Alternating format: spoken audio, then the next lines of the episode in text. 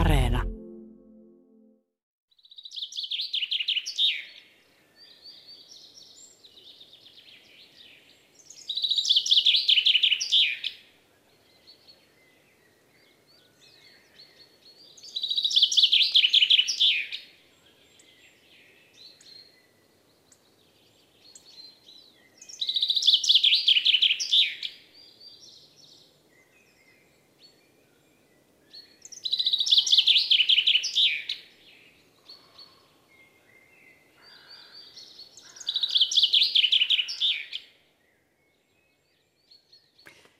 Ja tästä käynnistyy huhtikuinen luontoilta, joka tosiaan siis 2 tunnin ajan meille voi soittaa ja kysellä Suomen luonnonvaraisista eläimistä ja kasveista. Ja paikalla täällä on tällä kertaa koko asiantuntijajoukko.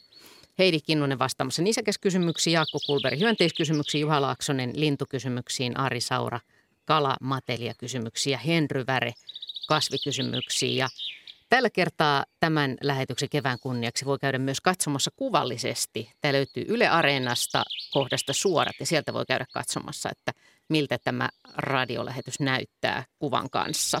Ja lähetyksessä käydään myöhemmin läpi kuvia myöskin, joita ihmiset ovat lähettäneet meille, kuulijat on lähettänyt meille ja niitä voi myöskin seurata sitten sieltä, mutta myöskin kuvallisia kysymyksiä voi käydä katsomassa ihan perinteisesti osoitteessa yle.fi/luonto.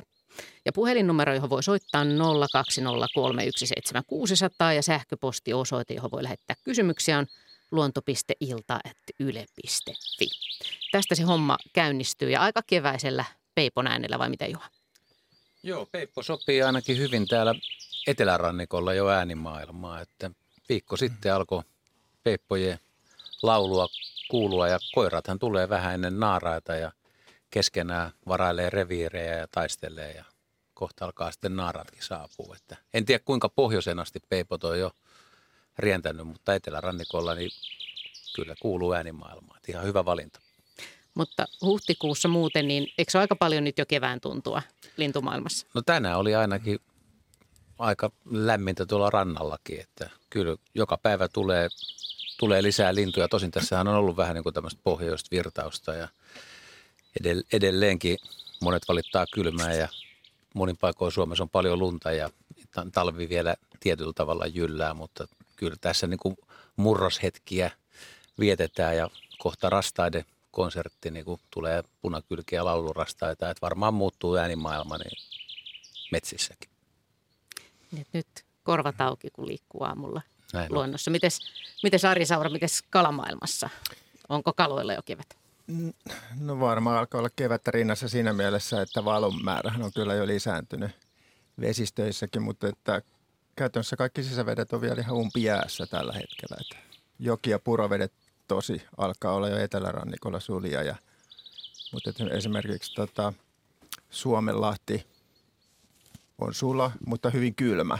Että se on, mä luulen, että pintaveden lämpötila on melkein koko Suomenlahdella niin korkeintaan 2 astetta, että ollaan vielä aika niin kuin talvisissa lukemissa. Että ahvenkin aloittaa kudun ehkä sitten jäiden lähdön aikaa vasta, kun lämpötila on siinä 5-6 asteen paikkeilla. Että, onko että se kylmät se yöt, joka on sen aiheuttanut? Joo, nyt on ollut pitkiä kylmiä jaksoja, tämmöisiä yöpakkasia. Nyt ne alkaa tällä viikolla jo vähän hellittää, mutta että kyllä se nyt ottaa, mutta kyllä se nyt on kevät jos sen verran pitkällä, että sitten tapahtuu tavallaan semmoinen räjähdys jossain vaiheessa, että kun jäät alkaa lähteä, niin lammista ja järvistä, niin sammakot intoutuu ja kevätkutuset alkaa riehantua sitten oikein todenteolla. Että saa nähdä sitten, millainen se varsinainen kevät on, niin kuin kalojen näkökulmasta, että tapahtuu kaikki nopeasti. Ja se voi olla hyvin pitkäkin, ja ahvenillakin se kutuaika voi ulottua jopa sinne juhannuksen tai jopa ylikin, riippuen siitä, että miten tämä kevät ja alkukesä tässä etenee.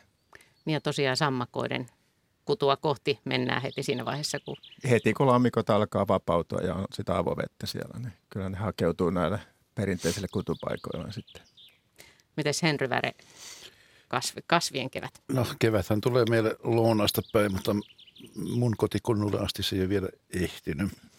Eli vaikka Etelärannikolla asunkin, niin kyllä siellä on täys talvi päällä meillä päin. Mutta kyllähän Lounais-Suomessa on jo asiat toisin. Ja ihan Helsingin keskustassakin kyllä se kukkivia kasveja näkee, mutta pääsääntöisesti ne on kuitenkin puutarhan koristekasveja, mitkä nyt on noussut. Sahramit kukkii, tietyt liljat kukkii, aikaiset kurjemiekat ja irkset kukkii, niin kyllä se tulee, mutta kyllähän toi 30 kilometriä, mitä on matkaa Helsingin keskustan ja mun kotipaikan välillä, niin kyllä se ero on aikamoinen vielä. Viime viikonloppuna ajelin Lohjalle päin ja kattelin tienposkea siinä toiveessa, että näkisi leskenlehtiä. Ei näkynyt, sen sijaan lumisadetta näkyy kyllä Lohjansuunnalla. No niin, se on niin keväinen lumisade. Kyllä. Joo. Mites Heidi Kinnunen? No nyt on musta siitä aika jännä aika, että ensimmäiset horrostavat eläimet lähtee liikkeelle ja siilejä on nähty. Niistä on tullut jonkun verran havaintoja ja ensimmäiset lepakot saattaa olla yöllä lennossa, jos on vähän lämpimämpi yö erityisesti. Mutta ihan sama, kyyt on lähtenyt liikkeelle ja tosi kohmeisina ja onnettomina toki, mutta en tiedä sitä vikkelintä liikettä ehkä sitten tuolla rusakkorintamalla, että siellä on lisääntyminen kiihkeässä vauhdissa ja oravat näyttää olevan tosi aktiivisia kanssa. Niin joillain oravilla lienee jo poikasia. Niin eikö ollut niin, että se ikkunasta pääsit näkemään rusakoiden kevätmenoja? No joo, mulla on semmoinen hyvä keittiön ikkuna siihen. No mitäs Jaakko Kullberg, onko perhoset jo liikkeellä?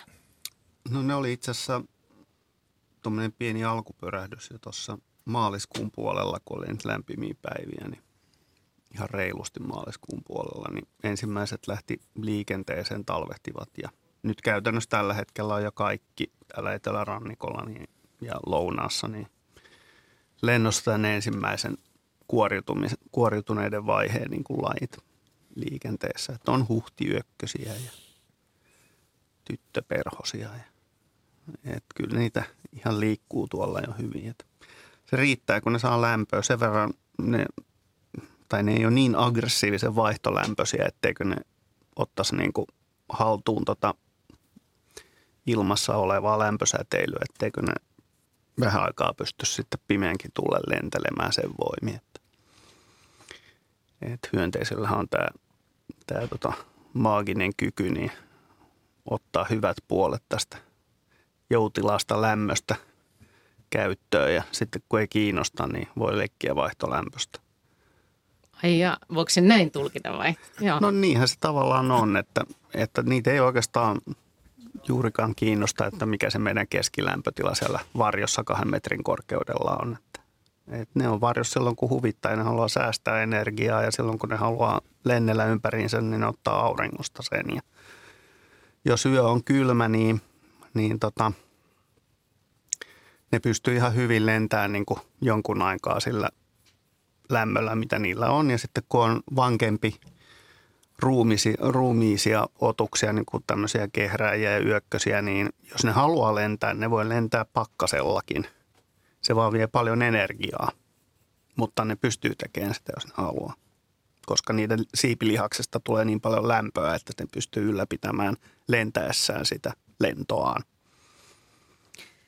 Näin on saatu siis huhtikuinen luontoilta käyntiin ja koko joukko täällä kasassa ja valmiina vastaamaan kysymyksiin. Puhelinnumero on 0203 17600 ja siihen on soittanut Juha Manninen Helsingistä iltaa. Joo, hyvää iltaa. Joo, ja minkälainen kysymys on mielessä? Ja mun on sellainen mielessä se kysymys, että kun mä oon tässä seurannut tämän Alkusalmen ja kevään, aina kun on kävellyt tuolla ulkona lenkeinä, niin Alkusalmessa ei ole yhtään viserrystä. Ja sitten kun siinä maalis-huhtikuun aikana saimastuneen toi horisontti näkyy harmaalta, niin huomaa, että noi linnut rupeaa enemmän naulamaan ja kevätmuutot yleistyy. Niin onko se valoisuus ja sisäinen kompassi, jolla ne avulla suunnistaa aina, missä on valoisuus, että näkeekö ne jollakin tavalla sen valoisuuden siellä silmissä, että millä avulla ne suunnistaa aina sinne synnyipaikoina, että tämmöisellä kysymyksenä lähestyisin. Eli lintujen suunnistamisesta, se onkin ajankohtainen kysymys. Mitäs Juha? Joo, linnut suunnistaa siis monella eri keinolla, kun ne nyt vaikka keväällä saapuu tänne Suomeen, että toiset käyttää magneettiaistia ja toiset polarisoitunutta valoa tähtitaivasta, myöhemmin sitten hajuaistia ja myös muistia sitten, kun tulee tarpeeksi lähelle. Et on monta keinoa ja monet linnuthan muuttaa yölläkin ja ne todella näkee aika hyvin, että mihin suuntaan ne on menossa. Mutta mä käsitin, että tuossa alussa puhuin myös vähän siitä, että miten tämä kevät linnullakin alkaa, siis tämä valon määrä, niin valohan käynnistää hormonitoiminnan ja alkaa laulattaa ja keväthommat käynnistyy siitä. Niin, eli valon määrällä on iso merkitys. Valon määrällä on suurempi merkitys oikeastaan kuin lämpötilalla, että koska lämpötilathan vaihtelee kevään mittaan aika lailla, mutta valo on periaatteessa aika vakio siinä suhteessa. No tietysti voi olla paljon pilvisempiä päiviä, mutta joka tapauksessa, että keväällä mennään koko ajan valoa kohti enemmän ja valon määrä lisääntyy kevään mittaan. Näin saatiin Näin. Joo. Niin, sain kiinnostuksen vastauksesta ja mä oon huomannut sen, että mä herään aina aamukello 3 täällä kotoonsa, kun mä pidän ikkunaa auki, niin ennenkään linnut rupeaa laulamaan silloin, että ei siinä muuta, mutta semmoiset havainnot olen huomannut. Joo, tämä oli hyvä ajankohtainen kysymys. Kiitos soitosta ja otetaan tähän väliin sähköpostikysymys. Jos kärppä ja lumikko kohtaavat, niin miten ne suhtautuvat toisiinsa, kysyy Jarmo. Jaa, mitäs Heidi? Jaa, mitäs tähän nyt sitten? En ole kyllä osunut sellaiseen. Mä luulen, että voisin kuvitella niin ja muut saa osallistua kuvittelemiseen, jos haluaa. Mutta jos tullaan vaikka samalle lintulaudalle, niin jos siellä olisi hiiriä vaikka lintulaudan niin kuin alapuolella ja jotain pientä myyrää ja muuta sopivaa saalista, niin kyllä mä veikkaan, että ei sinne 2 yksilöä mahtuisi kuitenkaan, vaan että pienempi lumikko väistäisi kuitenkin kärppää, joka on sitten isompi saalistaja. Et kuitenkin sitä jänskättäisi sellainen tilanne, että isompi on paikalla. Mutta joo, kyllä niin ajattelisin, ja musta eläinkunnassa se on ylipäänsä aika tyypillistä, että jossain sellaisessa kilpailtujen resurssien tilanteessa niin isompi voittaa ikään kuin ja pienemmät joutuu väistämään.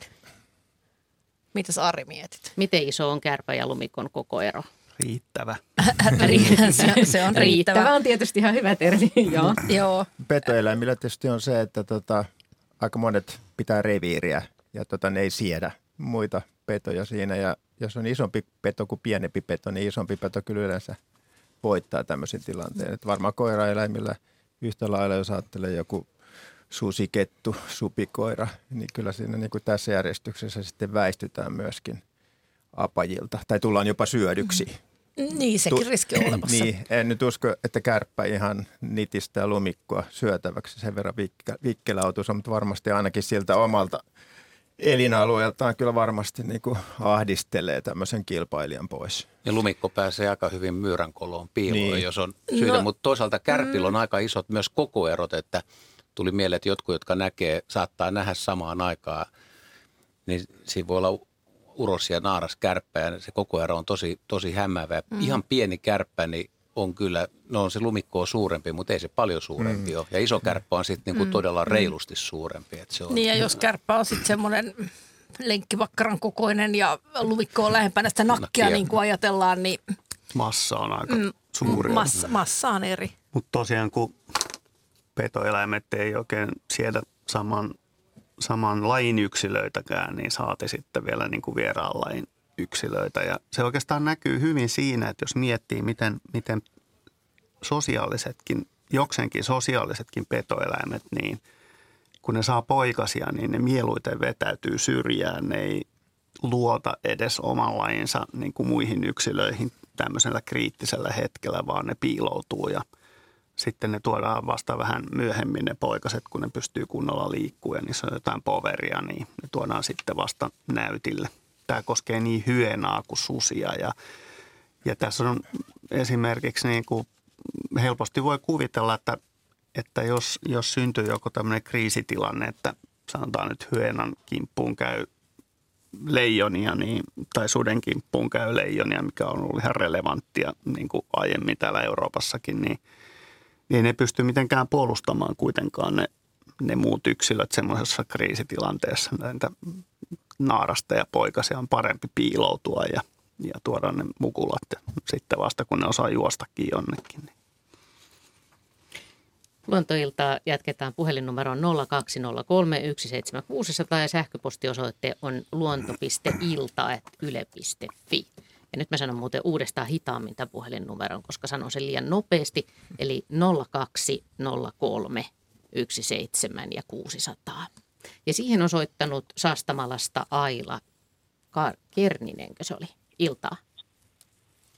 Iltaa. Joo. Semmoista on tässä pohtinut, kun piha on täynnä rusakonpapanoita tuon talven jäljiltä ja metsässä löytyy aina kesällä, kun kulkee, niin paljon noita hirvenpapanoita. Niin isävaina aina sanoi, että joltain on katkennut helmet, mutta mä oon vähän eri mieltä.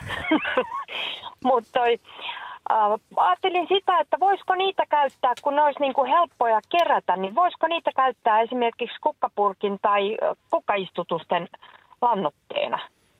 Vai tuleeko niistä jotain ihmetauteja kasveihin vai mitä, mutta se olisi niin kuin semmoista helppoa kuivaa tavaraa heitellä purkkien juurelle.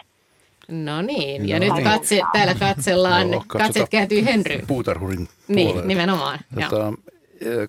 Siis niistä mitään haittaa, lähdetään tästä liikkeelle, ei ole tautivaaraa eikä tällaista, sitä en niinkään pelkäisi, mutta niiden tai lannoite vaikutus on todennäköisesti kyllä aika pieni, koska joku rusakkokin sen papanat koostuu aika lailla heinistä ja tämmöisistä vähän ravinteisista kasveista, varsinkin talvisaikaan, niin siitä ei kyllä kovin paljon irtoa, niissä ei ole juurikaan typpeä tämmöisessä papanassa eikä paljon muutakaan. Sen sijaan vettä ne kyllä varmasti pidättää hyvin. Eli tämmöisenä kostuttavana materiaalina niitä varmasti voi lisätä kukkapenkkiin, mutta kyllä jos ravinteista ulostus tai yritetään löytää oikeaa termiä kakkaa. Kakkaa voi sanoa niin, kyllähän se hevonen on edelleen se ylivoimainen tässä suhteessa, mutta kyllähän hirvellä on sitten myöskin niitä erilaisia jätöksiä, että voi tulla isompiakin köntsiä. Niissä on sitten ihan erilaisia ravinteita kuin näissä talviaikaisissa. Niin riippuu vähän siitä, mitä on syönyt. Joo, vuodenajasta. Kesällä voisi kerätä ämpärillisen hirvenpapanoita. Joo, varsinkin hirveä. Toi rusakon jäniksen papanat taitaa kyllä olla aika heikkoa ravinnetta ympäri vuoden kasvien näkökulmasta. Niin kuin se on kiertänyt parin kertaa jo. Joo, niin märehtiöitähän nekin taitaa olla niin. Mutta ei muuta kuin jos rinkassa on tilaa, niin kyllä niitä jätöksiä kannattaa kerätä. Muistan oikein hyvin meidän mummolassa, kun pihatiellä, se oli kyllä hevonen, mutta kun se siitä kulki, niin kaikki mummot alueelta kilvoitteli siitä, että kuka saa nuo jätökset omalle kukkapenkille. Niin se tapahtuu vieläkin tuolla siirtolapuutarhoilla, että siellä on mummut muovikassit kädessä, kun hevonen menee, niin että jos vaan jostain löytyy, niin kyllä siitä viedään. Mutta se munkki on niin paljon iso, että pistää kukkapurkkiin sellainen, niin noi hirvenpapanat olisi niin kuin kompaktimpaa kokoa. Joo, mutta siitä huolimatta niitä voi kerätä ja laittaa sinne. Kyllähän ne kompostoituu ajan kanssa ja muuttuu paremmaksi mullaksi, mutta vähän lannoitetta ehkä tarvitsee kyllä niiden lisäksi sitten myös, ettei ihan pelkästään kuitenkaan ole papania. Kokeilla. Hauska kysymys. Joo. Täytyy kokeilla, kun toi on pyörinyt mielessä monta kertaa, mutta nyt osuu justiin tänään mieleen, niin mä ajattelin, että nythän on hyvä kysyä. Hyvä. Kiitos. Kiitos kysymyksistä. Kiitoksia. Tähän väliin otetaan tämmöinen kuvallinen kysymys. Kuva näkyy nyt siis tässä. Jari Huuhilo on lähettänyt meille kuvan, jossa on... Kysymys kuuluu näin, että onko yleistä, että tiaiset käyvät juomassa vettä jääpuikoista? Jääpuikoista tippui vesipisaroita aitan katon reunalle ja sinitiaiset käyvät puikoissa odottamassa pisaroita. Ja tämä on kyllä tosi hauska kuva, kun tässä sinitiainen pitää kiinni tuosta jääpuikosta ja selvästi on sen näköinen, että se odottaa, että siihen tulee pisara päähän ja pääsee juomaan. Joo, hieno kuva kieltämättä. Ja linnut siis käy juomassa tai juovat ja varsinkin semmoiset linnut, jotka syö paljon siemeniä, niin joutuu juomaan, koska kaikista siemenistä tai vaikka havuista tai semmoista aineista, mistä ei tule paljon nestettä, niin tarvii nestettä. Mutta tässä tapauksessa niin en välttämättä usko, että se on ihan juomapuuhissakaan, vaan se voi olla, että se on myös sitä mielenkiintoa, että tintit ja monet muutkin lajit, niin kyllä ne niin kuin seuraa ympäristöä. Tuommoinen jääpuikko, mistä tippuu vettä, niin se on varmaan linnuista aika mielenkiintoinen. Siellä voi vähän miettiä, että mitä siinä tapahtuu, ja siinä mennään myös tutkimaankin sitä. Siinä voidaan luulla, että tuleeko sieltä jotain syötävää, joku ei nyt ehkä välttämättä toukka, mutta puoliksi ja puoliksi. Voi olla juomapuuhissa, mutta voi olla, että on ihan uteliaisuutta. Ja sitten jos huomaa, että sieltä tulee vettä, niin siitä voi ottaa pienen vesiannoksenkin. Ja sitten kun toinen tiainen katsoo, että toi sinitiainen tekee noin, talitiainen tai toinen sinitiainen huomaa, niin hetken päästä sekin on siinä, että ne seuraa, mitä kaverit tekee. On kyllä nähnyt vastaavia tapauksia ja valokuvannutkin. En tiedä, kuinka hyvin tuommoiset jäisestä puikosta pystyy pitämään kynsillä kiinni. Että varmaan aika liukas tilanne tuolla käynnissä. Mutta näen mä aika hyvin. Erittäin hyviä kyllä. Sillä on aika tarkkaavainen ilme. Että... Eikä se ole vieläkään pudonnut. Niin, se on ollut aika pitkään siinä jo. Noin pitkään ollut jo tuossa kuvassa meidän takana. Näin on. No niin, seuraavaksi meillä on soittanut Sirpa Marttila Ylikiimingistä iltaa. No hyvää iltaa ja aurinkoista iltaa täältä Oulun seudulta. Joo. Minkälainen kysymys on mielessä? No semmoinen kysymys on tässä mielessä, kun on ahane pilkkinainen ja nyt tässä oikeastaan parin vuoden aikana viime keväästä ja nyt tämänkin talven aikana on huomannut semmoisen asian, että on löytynyt ahvenia, kun niitä perkkaa, että niillä ei ole maiti eikä mätipussia. Ja ovat samankokoista kalaa kuin muutkin kalat, joilla on sitten nämä. Ja sitten taas pienemmälläkin kalakoolla on mäti ja maiti. Niin mikähän tämä on tämmöinen ilmiö?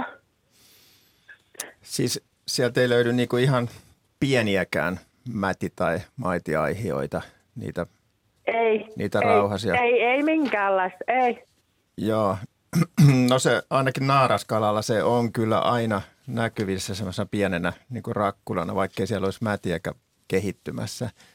Ja ahvenilla niin kuin muillakin kaloilla ne saattaa jäädä joskus kutuväliin jostain syystä, jos on ollut jo se edellinen kasvukausi heikko, ettei ole tullut tarpeeksi vararavintoa sitä mäden kehittämistä varten, niin se voi jäädä väliin. Mutta jos se on naaraskala, niin yleensä sillä näkyy semmoiset, tai sillähän on vain yksi mätirauhanen, niin se näkyy kyllä semmoisena pienenä pallukkana. Mutta sitten noiden koiraiden mätirauhaset, taikka siis maitirauhaset, mennään nyt kuitenkin sille osastolle, niin ne on, silloin kun ne on kehittymättömät, ne on aika semmoiset rihmamaiset ja ohuet, että niitä ei välttämättä erota sieltä muista sisäelimistä. Ja jos tämmöinen koiraskala jättää sen kudun väliin jostain syystä, niin silloin sille ei välttämättä kehity. Keväällähän ne turpoaa tähän. Ja oikeastaan jo aika varhain talvella ne alkaa olla suht turvonneet, ne sukupuolirauhaset, ne selvästi erottaa. Mutta että kyllä joskus voi olla niin, että ei näy mitään tämmöisiä aiheita siellä. Niin mä veikkaan, että ne on silloin koiraskaloja ja niillä on ollut joku ongelma. Se saattaa olla perinnöllistäkin, jos oletteko te aina käynyt samassa paikassa pilkillä, vaan vaihdellut eri järviä tai merenlahteen merikallaa harvemmin, niihin en oikeastaan osaa kiinnittää huomiota, mutta järviltä on nämä kalat saanut. Ja sitten tässä oli niin kuin, eilen olin sitten tuolla niin kuin Vaalan Utajärven seuvulla pilkillä, niin sieltä sain ahvenia, niin siellä oli niin kuin sama juttu. 2 ensimmäistä kallaa, kun mä rupesin perkkaamaan, niin niissä ei ollut kumpaakaan. Joo, no se voi joskus jäädä tosiaan väliin. Mä veikkaan, että ne on koiraita, että silloin sitä ei niin oikein erota edes, että kumpi se on. Että se on vaan jäänyt jostain syystä kehittymättä. Yleensä se on just niin kuin mä äsken mainitsin, niin sen edellisen kasvukauden eli edellisen kesän aikaansaannosta, koska silloin se energiavara jo kehitetään sitä sukutuotteita varten. Ja jostain syystä, varsinkin jos on semmoinen oikein tiheä ahven populaatio, että on paljon samankokoista suht pientä ahventa, niin siellä se on niin kuin aika tavallistakin sitten, että osa kaloista jättää sitten sen lisääntymisen väliin. Siellä on ollut ravintokilpailua ja ei ole saatu tarpeeksi ravintoaineita niiden sukutuotteiden kehittämiseen.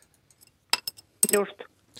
Joo, ja sillä tietysti, että kun jotenkin näihin ei ole aikaisemmin en ole kiinnittänyt sillä huomiota, että se nyt on niinku ihan näiden lähivuosien huomio ollut. Että, minkä kokoisia ne on ollut ne ahvenet, joilla puuttuu ne? Ne on melkein... Jos sanotaan, että melkein niin semmoisia keskipannu, kun paistinkalasta puhutaan, joo, että ihan isoja. Kunnon kokoisia joo, ahvenia. Kyllä, niin. Kyllä, joo. No kyllä siinä sitten joku tämmöinen häiriö on. Ei se nyt mitenkään tavallista, mutta silloin tällöin sitä tapahtuu kyllä. Joo.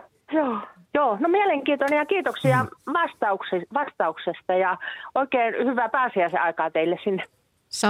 Samoin hyvää pääsiäistä ja kiitokset kysymyksestä. Ja luonteeltaan tosiaan jatketaan. Otetaan tähän väliin nyt ensimmäinen kuvallinen kysymys, joka nämä löytyy siis yle.fi kautta luonto sieltä nettisivulta myöskin. Ja kysymys kuuluu näin. Tän on lähettänyt Kalle Karapalo Tampereelta. Aamulla, tämä on elokuun lopussa 28.8. kello 9.30. Huomasin, että meidän sinitiäisen pöntön lentoaukolla oli lepakko aivan unessa. Lähemmin tutkiessani huomasin, että siitä pöntöstä tuli toinen lepakko. Se lepakko meni siinä pöntön pinnalla kaikessa rauhassa ja otti aurinkoa. Jonkin aikaa se oli siinä paikalla ja sitten se lähti siitä lentoon. Meillä on kaksi lepakoille tarkoitettua pönttöä, jotka on tehty mittojen mukaan ja on asianmukaisella korkeudella samassa pihassa kuin tämä sinitiäisen pönttö. Näissä lepakoille tehdyissä pöntöissä ei ole koskaan ollut asukkaita. Sinä iltana istuimme terassille seuraamaan näiden lepakoiden touhuja. Niitä tuli siitä pöntöstä kaikkiaan 11 kappaletta. Joka oli meille tosi iso yllätys. Eli miksi tuo lepakoille tarkoitettu pönttö ei kelpaa ja sitten tämä kelpaa niin hyvin? Mitä Heidi sanot? No tämä viimeinen kysymys, että miksi lepakoille tarkoitettu pönttö ei kelpaa, niin se onkin aika vaikea. Mutta jos mä aloitan täältä helposta päästä. Se on hyvä, joo. Helposta päästä sanoisin, että tuolla pöntössä asuu vesisiippoja. Ne on lajeja, jotka viihtyy kyllä pöntöissä. Ja aika usein käyttää myös tikankoloja. Ja se on vesisiipan, tai tästä kuvasta on helpoin nähdä nuo korvat, jotka on sille tyypillisen muotoiset. Ja muistaakseni tämä Karapalo lähetti myös kuvan, jossa näkyi saman tai toisen yksilön nenä. Ja tässä näkyy se korva vielä paremmin, joka on täällä tyypillinen. Eli vesisiipan korva. Joo, vesisiipan korva, viiksiipan korvat on ehkä vielä terävämmät ja puhelepakon on sitten ehkä vähän toisen muotoiset, semmoiset pyöryläisemmät ja sitten tuolla on myös tuommoinen vesisiippamainen nenä ja joka on aika usein vaaleanpunainen. Ei mikään varma tuntomerkki, mutta usein sellainen. Niille, jotka ei näe näitä kuvia, niin tai edellinen kuva oli siis tosiaan sellainen, että siinä on se lepakko niin kuin pää alaspäin roikkuu tuossa ulkopuolella ja sitten tämä toinen kuva on semmoinen, missä tuolta vinottain pää kurkistaa ja siinä näkyy vaaleanpunainen nenä ja toinen korva ja tuommoinen nappisilmä. Ja tässä näkyy samassa se, että tämä tiaisen pönttö, joka on ollut tiaisen pönttö, niin onhan se semmoinen suurnettu tuo aukko, että se on ikään kuin... siipalle oikein mukava ja suuri aukko, josta mahtuu isompikin pesue sinne sisään. Ja tässä tapauksessa ne ei ole yhden yksilön jälkeläisiä.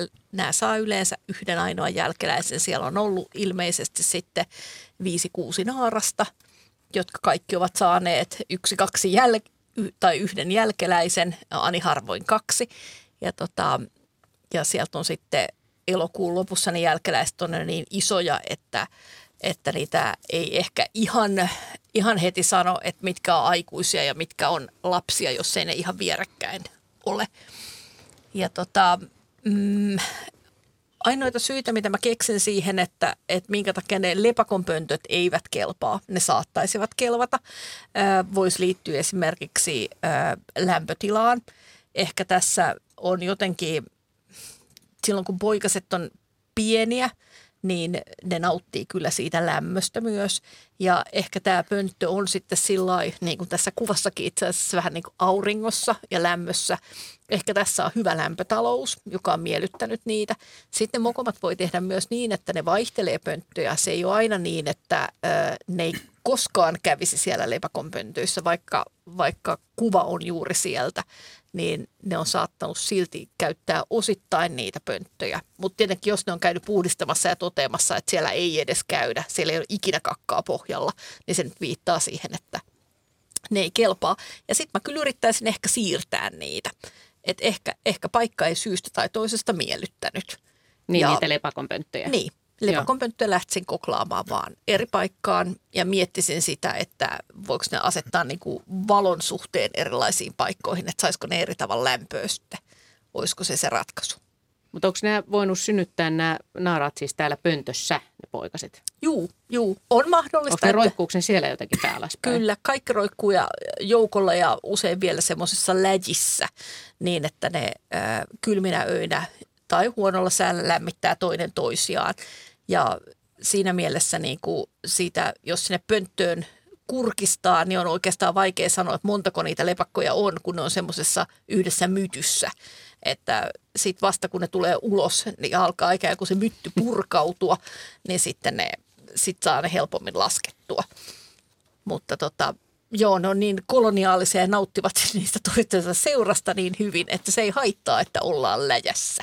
Ja sen ymmärtää, että lepakolle ei voi montaa poikasta tulla kerralla, kun se synnyttääkin sen niin hassusti sillä lailla niin, pää alaspäin. Joo, se on varmaan ehkä syy, mutta mä luulen, että se liittyy ylipäänsä tähän sen elämisen strategiaan, että se on pitkäikäinen otus.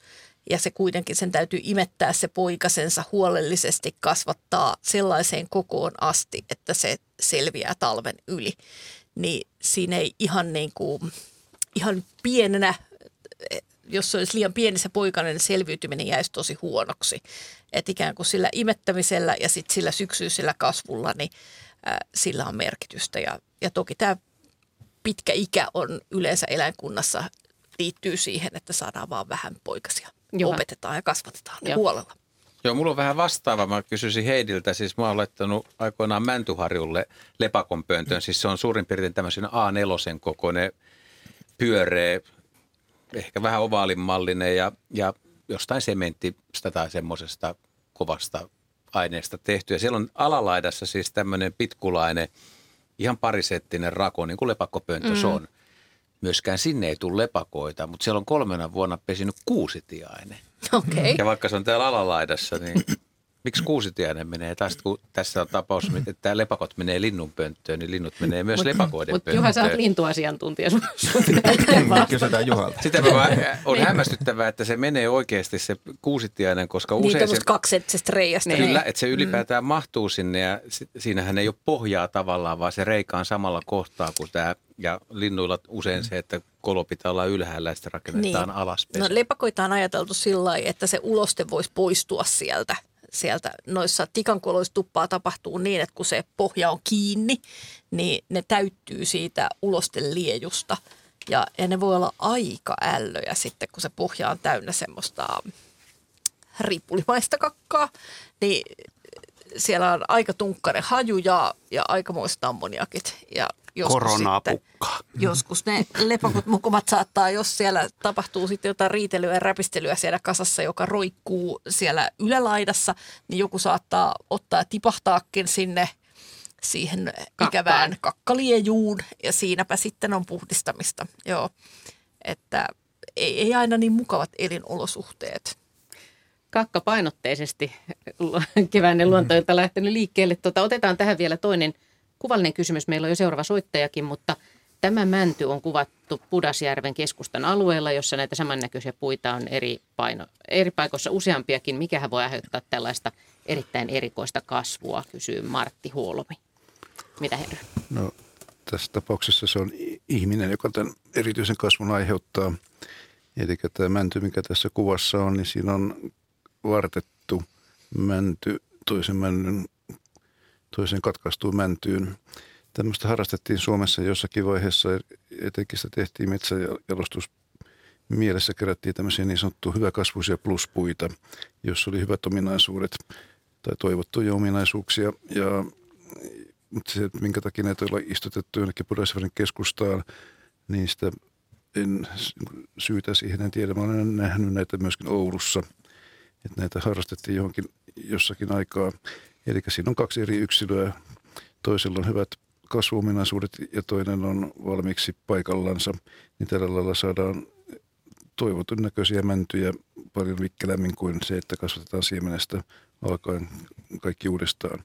Ja tämmöiset vartteet on tietysti sitten geneettisesti samanlaisia, jotka lyödään tai vartetaan sitten kantoihin samalla alueelle, niin tulee tasalaatuinen mahdollisesti katsojasta riippuen niin hyvännäköinen männikkö. No milloin se on siis niin kuin tehty? Voiko tästä päätellä? No mä voisin ajatella, että jos katselee tuota neulasten mittaa tuossa, niin mä luulen, että nämä on tämmöisiä 80-luvun niin kuin 80-luvulla tehtyjä, mahdollisesti 70-luvun lopullakin. Että silloin kun mä muutin aikoinaan Ouluun 82 vuonna, niin silloin mä näin siellä vastavalmistuneen Oulun yliopiston Linnanmaan alueella oli tämmöisiä mäntyjä myöskin ja siellä tämä tuli tutuksi, että mistä tämä johtuu. Mutta vartettu vanhempaan mäntyyn, jolla on sitten tuo kaarnan paksu paljon pidemmälle kuin tuon itse vartteen, joka on vielä tuommoinen punaruskea. Ja tässä kuvassa varsinkin niin on niin hienon värinen vielä, eikä alkanut kaarnottumaan niin kuin se alkuperäinen kanto. Se oli jänishavaintokin taustalla. Siellä on jäniskin loikkinut, kyllä. Totta. Mutta se on ollut se puu pieni siinä varttamisvaiheessa. Niin. Sen läpimitta on ollut joku peukalon vahvuinen. Paljon pienempi siinä vaiheessa, kun se on vartettu siihen. Minkä kokoisena suunnilleen? Sormen vahvuisena. Sormen vahvuisena, että varmaankin tuommoisena oksanpaksuisena, mitä tuossa kuvassakin nuo männyn oksat on. Ja tämmöisiä pluspuuviljelmiä perustettiin aikanaan eri puolille Suomea silloisen Metlan toimesta, nykyisen Luken toimesta. Ja tavoitteena oli saada valiopuita, jolla oli halutut kasvuominaisuudet. Ja tämmöisiä pluspuumetsiköitä on muistakin Suomen puulajeista perustettu eri puolelle Suomea. Sitten otetaan vielä tämä viimeinen kuvallinen kysymys, joka löytyy sieltä. Niin Jyrki Ylipulli on lähettänyt tämän kuvan, että joutsenet lienevät tyytyväisiä, kun ovat saaneet hanhet tekemään raskaimmat hommat. Onkohan tämmöinen yhteistyö kovinkin yleistä? Kuva otettu 19.3. tänä vuonna siis aamulla Vaasassa. Mitäs Juha sanot? Niin, siinä ajatellaan siis sitä, että onko kyse niin kuin muuttoparvesta ja pannaan pienempi kaveri tekemään auraustöitä. Toisessa kuvassa näkyy vielä selvemmin sitten. Että. Joo, eipä siinä varmaan hanhella paljon tai siitä hirveän paljon hyötyä on, mutta todellisuudessa tämä niin kuin eri lintuparvet niin on ihan jännä juttu, että siis monet lajit muuttaa niin kuin aika tiiviisti omissa parvissaan, mutta sitten siellä on aina osittain jonkun verran eri yksilöitä. Esimerkiksi tundrahanhet ja metsähanhet muuttaa yhdessä.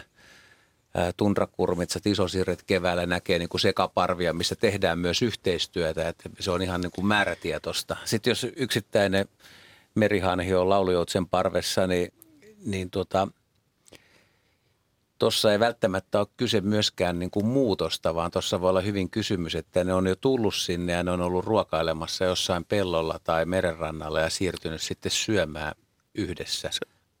Täysin vakuuttunut, että kyseessä ei ole niin kuin hanhiemoja, kuusi rumaa aakanpoikasta.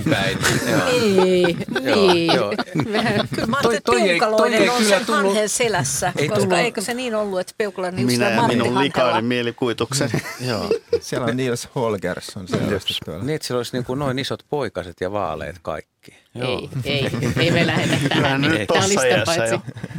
Tämä oli sitä paitsi, eikö tämä ollut maaliskuinen kuva tämä?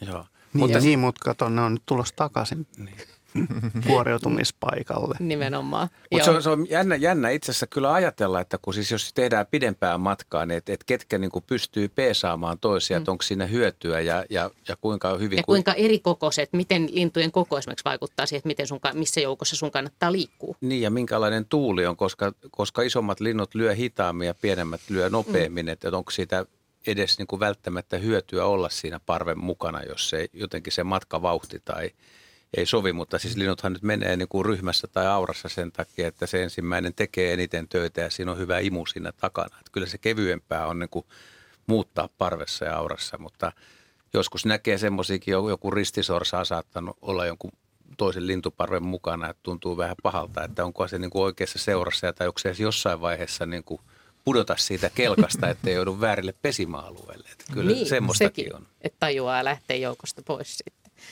Jatketaan luontoiltaa. Maritta Virtapuro Nuuksiosta on soittanut iltaa. Ehtoota.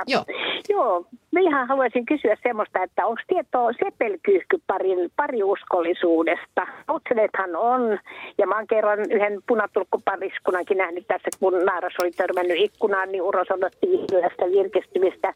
Ja nyt sitten näitä oli monta sepelkyyhkyä pyörimässä tuolla lintulaudan alapuolella, ja ilmeisesti kaksi löysi toisensa. Ja ainakin ne menee samalle oksalle istumaan ja semmoista, niin kuinka paljon ne on pariuskollisia, onko tietoa? Sepelkyyhkystä. Mä en nyt ole ihan varma siis, että onks, en ole nähnyt semmoisia siis rengastettuja lintuja, että et kyyhkyillä, puluilla kyllä on niinku pariuskollisuutta. Veikkaisin, että et voi olla, jos niinku selviää talvehtimisalueelta tänne, niin saattaa olla, että sama pari tulee, mutta en ole kyllä ihan varma näistä kaupunkipesijöistä. Et tässähän näkee just tähän vuoden, just tällä hetkellä näkee hirveän hyvin tämän sepelkyyhkyjen. Heidi puhui tuossa alussa, että kevät on tämmöistä lemmenaikaa, niin näkee kun tämmöinen, saattaa olla pihalla useampiakin sepelkyyhkyjä, jotka on tullut muutolta ja sitten ne pysähtyy siihen ja jää pesimään, niin siinä on kyllä ne koiraa ja naaraan niin kuin roolit huomaa aika nopeasti, että ne istahtaa samalle oksalle siinä ja sitten ne on vierekkäin siinä ja vähän nyppii toisen niskaa ja sitten vaihtuu vuoro. Nimenomaan. Ja siinä on niin kuin käynnissä se mutta riiailu.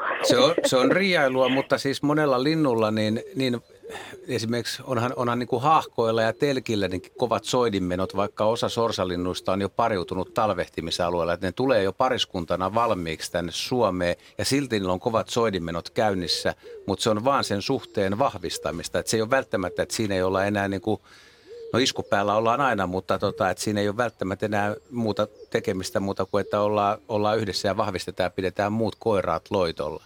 Mutta tämä sepelkyyhkyjen toiminta on niin, se on kyllä hyvin hellyttävän näköistä ja kyllä sit, jos siinä tuommoinen toiminta on käynnissä, niin voi olla varma, että ihan pesintä on hyvin lähellä ja sitten alkaa se risujen kantelu ja sepelkyyhkyn pesähän nyt ei voi kehua ihan parhaaksi mahdolliseksi arkkitehtuuriseksi. No että se on aika. Tosiaan sen verran luin jostain kirjasta justiin, että se on vähän sellainen hutero. Niin.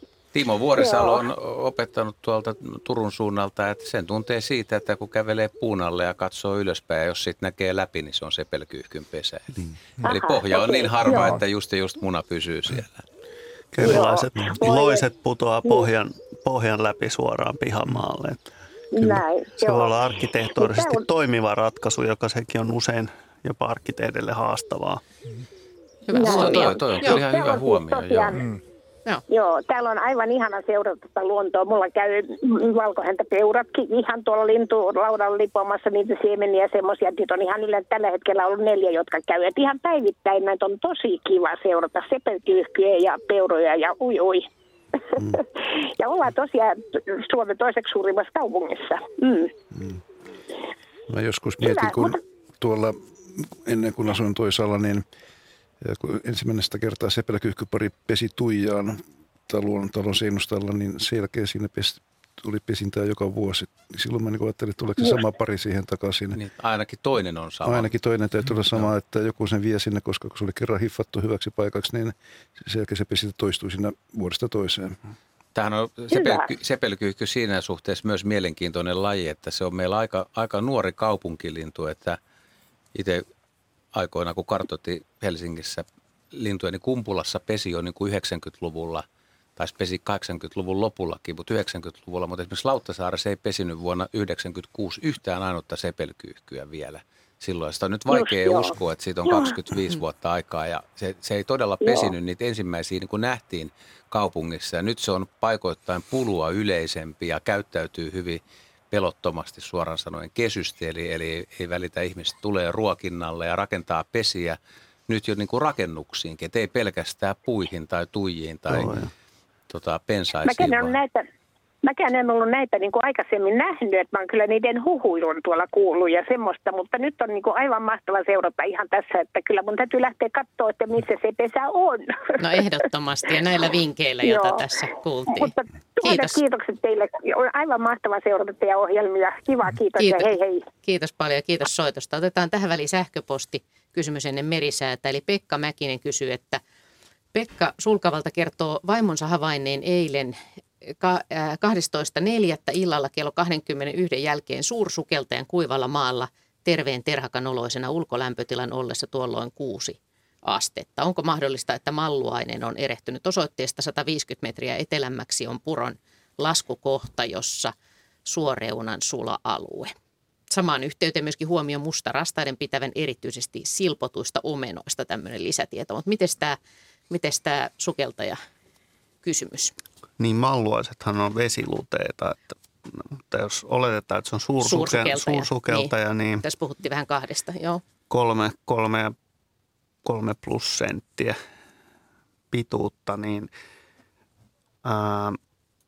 nimestään huolimatta niin nämä suursukeltajat, niin huomattava osa niistä talvehtii kuivalla maalla. Voi talvehtia myös, ja varsinkin tämä meidän suurin jättisukeltaja usein talvehtii ja on ehkä jopa aktiivinenkin järvissä asustelija. Ja voi talvellakin tulla esimerkiksi pilkkireikää, varsinkin kevätpuolella, kun aurinko rupeaa lämmittämään, niin sehän lämmittää myös ohuen jääpeitteen ja veden läpi, jos olet sopivasti varustautunut tummalla kannella, niin kuin nämä tyypit. Ja ne sitten lähtee tähän aikaan, kun rupeaa maa lämpeneen kuitenkin, niin sitten talvehtimispaikoista on liikenteeseen. Ja jos yöt on kylmiä, niin päivällä kannattaa silloin olla aktiivinen. Ja se on ihan mahdollista nähdä niitä sen takia, että ne sitten etsiytyy veteen. Ja toisaalta niin kuin yksi vaihtoehto on myös se, että ne on ollut liikenteessä ja sitten ne on erehtynyt yrittämään sinne veteen. Ne saattaa lentää peltikatolle. Sen takia, että se heijastaa ultraviolettia tai johonkin muuhun vastaavaan. Vähän liian fiini auton maali, niin se saattaa harhauttaa, jos siinä on tämmöistä kiiltoa, metallin kiiltoa. Ja ihan auton tuulilasit, niissä on myös tämmöisiä heijastepintoja, niin kun niiden on tarkoituskin niin kuin heijastaa takaisin auringonvaloa, niin ne sitten näyttää vedeltä. Ja silloin kopsattaa ja sitten ne joutuu tolleen niin kuin vähän orvonoloisesti promenaadille. Ja otetaan tähän väliin nyt kuitenkin seuraava soittaja ja katsotaan, mihin asti päästään ennen 7 uutisia. Eli Reino Yrjä Heikki Simosta, iltaa. Iltaa. Joo, ja minkälainen kysymys on mielessä? Mistä johtuu kun aina hännätön, tai oikeastaan 2 hännätöntä oraava? Aha, onko kokonaan hännättömiä vai? On kokonaan. Onko ne siinä teidän pihalla vai mitenkä? On meidän pihalla tuossa, missä me ruokitaan lintuja, niin ne käy sinne ruokitapytään sisäilmässä. Meillä on useampikin orava ja 2 on hännätöntä. Useampi orava ja 2 on hännätöntä, mutta näyttävät pärjäävän joukon jatkona vai? Aivan hyvin pärjää, ei niillä ole mitään sellainen. Mitäs Heidi? Vähän erikoisen näköisiä, kun ei ole hännä. No varmasti. No on. Mä oon kuullut muutaman kerran aikaisemminkin näistä hännättömistä ja meillä oli joskus kotona semmoinen lyhythäntäinen orava, mutta siitä mä ajattelin silloin, että sille olisi käynyt joku onnettomuus. Mutta näistä hännättömistä olen kyllä kuullut aikaisemminkin ja mielestäni silloinkin, kun aikaisemmin näistä oli puhetta jonkun kanssa, niin samoin henkilö mainitsi, että niitä oli enemmän kuin 1, mikä panee miettimään, että voisiko ne kuitenkin olla sitten, olisiko tämmöinen geneettinen ominaisuus, että ne olisi samasta pesueesta syntyneitä ja jostain syystä siinä olisi joku geneettinen ongelma siinä hännän kehityksessä tapahtunut, että olisi tällainen vika. Mutta se on niin kuin semmoinen pikkuinen jäniksen poikana tuolla puun oksalla, koska käy syömässä, mutta mä ruukintapaikkoja. Niin se näyttää siltä sitten. Ja niin. Varmaan se tekee sen elämän sillä tavalla hankalammaksi, että kun orava hyppii oksalta toiselle, niin se häntähän on myös tämmöinen tasapainoelin. Että sitä käytetään tasapainotteluun, mutta sitä käytetään sitten sen lisäksi myös viestintään. Ja ne kertoo toisille oraville, että mielentila on kiihtynyt, kun häntä heiluu levottomasti, että tietyllä tavalla nämä jää sitten käyttämättä. Meilläkin on sillä lailla, kun meillä on tässä näitä puita, niin kyllä ne hyppii puusta toiseen samalla kuin muukin oravat, mutta joo. Ei siinä ole mitään. Joo, aika mielenkiintoista. Niin, luulisi, että orava tarvii häntää vaikka lämmitykseenkin. Tai siis se on ihan totta, että käyttävät talvella myös sillä tavalla sitä häntää, että se kiedotaan ympärille. Jos ne teorit ovat väärin, ei tarvitse. Niin, aivan. Ilmastonmuutos aiheuttaa sen, ettei enää tarvitse. No, mä en ehkä ihan nielasis vielä. Tätä me ei uskata. Mutta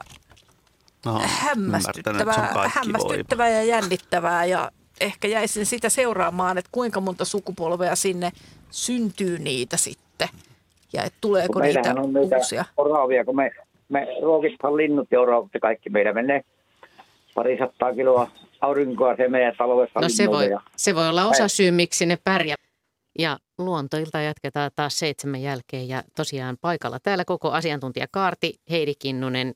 Vastaamisen isäkysymyksiin, Jaakko Kullberg hyönteiskysymyksiin, Juha Laaksonen lintukysymyksiin, Ari Saura kalat ja matelijat kysymyksiin, Henry Väre vastaa kasvikysymyksiin. Ollaan päästy jo hyvään vauhtiin ensimmäisellä tunnilla ja tosiaan poikkeuksellisesti tätä radiolähetystä voi käydä katsomassa myöskin kuvallisena Yle Areenasta kohdasta suorat lähetykset ja sieltä se löytyy. Tässä edellisen tunnin lopulla puhuttiin oravasta ja hännättömistä oravista ja täällä siis uutisten ja urheiluaikana keskustelu kävi kiivaasti oravan hännästä ja hännättömyydestä. Haluatteko te vielä kommentoida jotain lisää tähän? Niin, mä voin aloittaa, kun mietittiin sitä, että onko se geneettistä vai ei. Tuli mieleen siis varis tai harakka tai joku tässä tapauksessa, kun oli tietysti 2 samalla paikalla, niin on aina vähän enemmän kuin yksi, että miksi just 2, mutta mulla tuli vaan mieleen ja mä ajattelin, että jos siinä on tosiaan joku lintu, kun poikani on ollut pieni, niin se on vaurioittanut sitä ja tämä poikani on pelastunut. Mutta Jaska heitti musta aika hyvän tai mielenkiintoisen, että jos se on toinen orava, tosin mä veikkaisin, että se olisi jo silloin pesäpoikansa, että siinä on tapahtunut niin kuin alkuvaiheessa tai tosi alkuvaiheessa joku, että on purrut tai että se on, tyvi on niin kuin viottunut ja sitten se on irronnut kuin se, että se olisi vaikka niin kuin reviirikiista tai myöhemmin, mutta että... Tai jos ne näykki toisiansa sitten, kun niitä on 2. Siellä on joku despotti pesässä. Niin, toinen on purru ensin toiselta ja toinen on sitten purru sitten siitä. Kun noitaan näkee kuitenkin, siis en mä ole nähnyt koskaan semmoista oravailua ollenkaan häntä. Mä oon nähnyt niin kuin puolikkaan ja senhän täytyy olla myöskin, että siinä on tapahtunut joku vaurio, eikö niin? Että eikä se nyt... Semmoisia oravia, joilla on vaan puolikas häntä, että se olisi geneettistä. Se onkin vähän eri tilanne sitten, jos siinä on se puolikas. Mutta jos puuttuu täysin kokonaan, niin on se aika hankala. Mä en puhukaan siitä, että miten se eläin liikkuu. Heidihän kertoo ihan hyvin, että se vaikuttaa tasapainoon ja kaikkeen tohon. Mutta... Mä tarkoitin vaan sitä, että jos se puuttuu kokonaan, niin silloin ei voi tietää, että onko se mekaanisesti katkaistu vai puuttuva.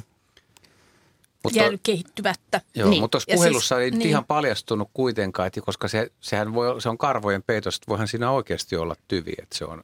Pieni tynkä siellä jäänyt. Niin. Mm. Sitä me ei tiedetä. Sitä me ei nyt tiedetä. Täällä oli myöskin tämmöinen sähköpostikysymys, että ikkunani ulkopuolella on suuri ainakin 30 metriä korkea vaahtera. Talvella sinne vierailee aina joskus orava. Tutkimusmatkallaan vilistää oksalta oksalle. Tällä kerralla oravan seuraksi toiselle oksalle lennähti harakka. Ensi alkuun nämä kaverukset olivat sovussa, mutta sitten harakka alkoi hyökkäillä kohti oravaa, joka ensin sopuisesti väisti näitä hyökkäyksiä. Tätä jatkui hetken aikaa, kunnes näkyi selvästi, kuinka oravalta paloi päreet. Se käynnisti vasta hyökkäyksen ja alkoi ajaa harakkaa oksalta oksalle niin, että lopulta harakan oli luovutettava ja häivyttävä omille teilleen. Onko tässä nyt se vaara, että tulen inhimillistäneeksi toimintaa, jonka tarkoitus on ehkä ollut ihan jokin muu? Juha Kiekki Riihimäeltä kysyy. Vai onko siis, voiko oravalla palaa päreet? Jos kysytään näin, että voiko palaa, niin mä väitän, että voi. Ja ehkä niin kun lähtisin perustelemaan sitä sillä lailla, että ne on aika tasaväkisiä siinä mielessä, että kumpikin voi vahingoittaa toista ja aika vakavastikin. Ja sellaista tapahtuu. Ja mä oon nähnyt ennenkin sellaisia eläinpareja, jossa toinen jahtaa, ja lajien välisiä pareja, jossa toinen jahtaa toista. Ja kun niin kuin tajutaan, että hetkinen, että on kohtuutonta, minähän pärjään, niin sitten asetelma voi kääntyä. Et en pidä yhtään mahdottomana, että orava on ikään kuin ensin säikähtänyt ja väistänyt, ja sitten sen jälkeen niin kuin koonnut itsensä, miettinyt vähän asiaa, kun niin paljon kuin semmoisella pähkinäkokoisella aivoilla nyt voi miettiä, ja todennut, että ei ole reilu peli. Et sanoisin, että mä oon nähnyt koiran ja metsäkauriin samantyyppisessä tilanteessa, jossa koira lähti ajamaan metsäkaurista ja sitten hetken kuluttua ne tuli toisinpäin takaisin, jossa kauris ajoikin koiraa. Ja kauris oli yksinkertaisesti sitä mieltä, että ei hemmetti. Se koira on kuitenkin tässä pienempi kuin hän ja oli sen verran ryhdikäs, että päätti ottaa tilanteesta jonkinlaisen herruuden. Ja kyllä mä näkisin, että orava voisi tehdä saman. Mä luulen, että orava ja harakka on nimenomaan niin pahin mahdollinen kaveripari, mitä voi olla, koska harakka voi tappaa pienen orava, joka on just lähtenyt pesästä tai tippunut ja tappaakin se, mutta myös orava menee varmasti harakan pesä, jos se on vartioimaton ja siellä on pienet poikaset tai munat, että ne ei kyllä, vaikka ruokintalaudella näkisi minkälaisia tapahtumia, niin ne kaksi ei kyllä todennäköisesti ystävyysty. Niiden pesimäympäristötkin vielä. Niin, niillä on hyvin samanlaiset. Ne voi samasta ruoasta voidaan kisata. Käyttää toinen toisiinsa pesiä hyväkseen. Ja raivostumiseenhan riittää pähkinän kokoiset aivot. Tartuu pähkinästä riittää raivostumiseen. Orava on just niin fiksu kuin sen pitää ollakin. Sen tarvii yhtään. Kyllä, ja jyrsiä on yllättävän fiksu. Mutta kun orava ottaa jalasta kiinni, niin siinä on leikki kaukana. No ihan varmasti ja sormi aika, niin, no ei jos se ottaa jalasta kiinni, mutta joka tapauksessa jos ottaa kädestä kiinni. Niin. Jalasta kun purasee, niin se on menoa. Joo ja ihmisen sormesta jos nappaa, niin ei ole hauskaa. Mä voin sanoa senkin, että jos joskus miettii, että onko nämä tikun ja takun maaorava sketsit niin kuin totta vai ei, niin mä voin sanoa, että ne luultavasti on kaikki totta. Että siinä vasta kyllä sellaisia riiviöitä, että niin kuin meinas Amerikoissa ihan mun suomalaiset vessapaperikin viedä. Eikä edes niin kuin vaan osaa, vaan nimenomaan mieluiten kaiken. Varmuuden vuoksi. Niin. Puhelinnumero, johon voisi leijereinä hyönteisen pyynnissä. Puhelinnumero, johon voi soittaa 020317600 ja sähköpostiosoite on luonto.ilta@yle.fi. Viljo Seurujärvi Ivalosta on soittanut tähän numeroon iltaan. Iltaa. Joo. Juu, minä viime kesänä sain verkosta noin 3-kilosen hauin ja sitten kun minä perkasin, sillä oli vatsassa noin tai kohtalaisen iso siika. Ja sitten minä huomasin, että sillä siijalla oli ikään kuin mattoveitsellä tehty viilto aivan siian päästä päähän ja en tiedä, onko tämä teille tuttu ilmiö. Ja minä ihmettelin sitä, että missä vaiheessa se tulee se viilto. Ja minä niin kuin purkasin sen hauen pään, niin siellä nielun katossa oli aivan kuin 2 kirveen terää esillä, jotka ilmeisesti tekee sen viillon siihen kalan nahkaan. Sellainen. Miten Sari, onko joo, siis tuttu asia? Hauenkintahan on täynnä hampaita. Niitä ei ole pelkästään niissä leukaluissa kiinteitä hampaita, vaan siellä on myöskin kitalakin on täynnä hampaita. Ne on silleen takaviistossa ne kitalain hampaat ja silloin voi olla myös siellä nielussa just tämän tyyppisiä hampaita, niin kuin kuvailittekin. Ja tietysti ne leukahampaat on siinä saalistuksen alkuvaiheessa tärkeät, kun isketään siihen saaliskalaan ja pidetään sitä kiinni suussa ja sitten ne kitalain hampaat ja myöskin kielessä on hampaita ja myöskin kiduskaarissa on hampaita, että siellä on joka paikassa hampaita, niin sitten nämä kielen ja kitalain hampaat, niin ne astuu rooliin sitten kun aletaan niellä sitä saalista. Ne on takaviistot ne hampaat ja toden totta sitten tämmöiset viiltävät hampaat, niin niillä voi olla semmoinen merkitys, että kun se kala saaliskala siinä niellessä vielä, se pinta menee rikki ja tulee tällaisia viiltoja, niin se nopeuttaa sen sulamista siellä mahassa. Haavoilla on kyllä aikamoiset vatsahapot, että siellä kyllä sulaa niin kuin melkein mitä tahansa, mutta tietenkin varsinkin jos on tämmöinen suomunen saaliskala, niin se on mitä repaleisempi ja pureskellumpi ja viilesnympi se on, niin sen parempi sille hauelle, koska se nopeuttaa sitä sitten sen sulamista niin kuin ravinnoksi hauelle. Että kyllä se on varmasti ihan oikein havainto. Niitä voi tietysti niitä viiltoja syntyä niistä terävistä leukahampaista jo siinä saalistaessa, kun se hauki sitä ja jahtaa. Ja joskus käy niin, että se hauki ei saa niin kuin kerralla isompaa saaliskalaa kiinni, vaan että se ensin vahingoittaa sitä. Ja se, jos se pääsee niin kuin vielä sitä haueleuvoista karkuun rimpuilemaan, niin voi tulla tämmöisiä pitkittäisviiltoja sitten ihan niistä leukaluidenkin hampaista siinä saaliskalaa. Mutta yleensä siinä vaiheessa se saalis on niin riutunut, että jos se on kerran on hauan hampaissa, niin ei se sitten enää sitä haukia pakoon pääse. Et se hauki seuraa kyllä sitä irtipäästä saalista ja melko tehokas saalista ja sitten siinä vaiheessa. Kyllä ihan oikeita havaintoja on, että ja senpä vuoksi en kyllä suosittele laittamaan sormia hauen suuhun lähellekään, edes sieltä kidusten kautta, koska ne kiduskaarien sisäpinnat myös sisältää, taikka niissä on myös hyvin teräviä hampaita. Vaihteleeko se hauan hampaiden määrä tai kuinka paljon nyt suurin? Niitä kasvaa koko ajan lisää. Et sitä mukaan kun niitä putoaa, niin niitä kasvaa lisää. Siis useampia satoja siis. On varmasti, jos kaikki hampaat laskee ne kielen ja kitalain hampaat.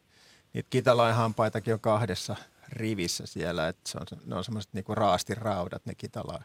Lisääntyykö määrä hauen suuritessa vai onko ne alusta asti? Siis kyllä kai se on suurin piirtein vakio se, jos kaikki hampaat on tallessa ja kaikki on näkyvissä. Et niitä paikkoja, mistä ne hampaat kasvaa, niin on suurin piirtein kaikilla hauilla saman verran. Tietenkin siinä on vaihtelua niin kuin yksilöllisesti, mutta sitten sen yksilön hammasluku vaihtelee ihan siitä tilanteesta. Niitä katkeilee tuommoisessa touhussa, että kun joutuu pureskelemaan muita ja niin edeskelemään ja sitten ne kasvaa uudestaan. Että voi olla, että sen isolla hauilla sitten jo semmoisella ikääntyneemmällä, niin se hampaiden kasvu sitten hidastuu, että sillä on ehkä muutamia isoja hampaita sitten enemmän.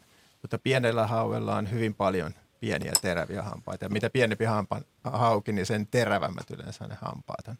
Mutta tuossa suhteessa niin kuin evolutiivisesti hauki on kehittyneempi kuin joku nisäkäs, koska nisäkkäät menettää hampaita ja myöhemmin sehän on iso ongelma sitten. Niin. Paitsi jyrsijät, joilla kasvaa koko ajan etuhampaat. Eikö hauella myöskin se näppäryys, että tavallaan saalisten kannalta, että sit se hammas ei ole välttämättä niin mielettömän tiukasti kiinni, että sit jos on semmoinen saalistustilanne, niin sit se on hyväkin, että se voi lähteä irti. Joo, niin, joo. Ja sitten tulee uusi hammas. Ei sitä nyt suurta haittaa ole siitä hampaiden katkeilusta.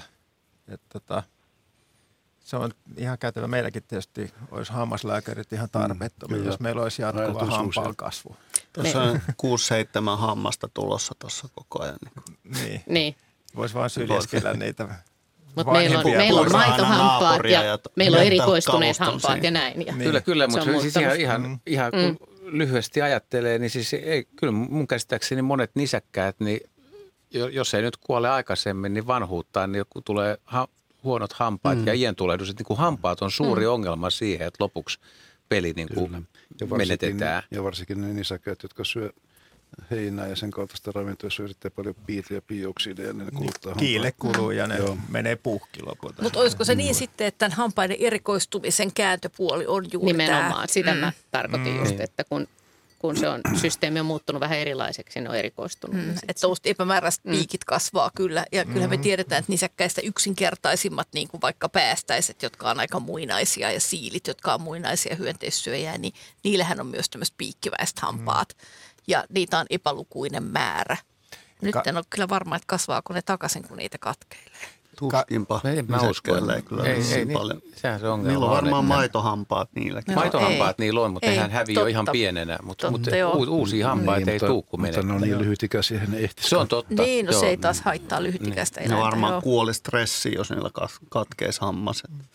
Mutta kyllähän monilla jyrsijöillä kasvaa sitten taas se hammas, niillä on se avojuuri. Niillä kasvaa koko ajan se jatkuvasti se hammas. Se menettää se hampaa, niin tuskin kasvaa se. Jos se hammasta muodostava kudoskin tuhoutuu, niin ei se sitten hauellakaan kasvaa, jos siihen, niin kuin, siitä puuttuu se kudos, josta se hammas kasvaa. Et tulee vaikka sinne leukaan joku lovi uistimen koukusta tai jostakin, niin siinä voi tulla semmoinen kohta, että siinä ei enää kasvakaan.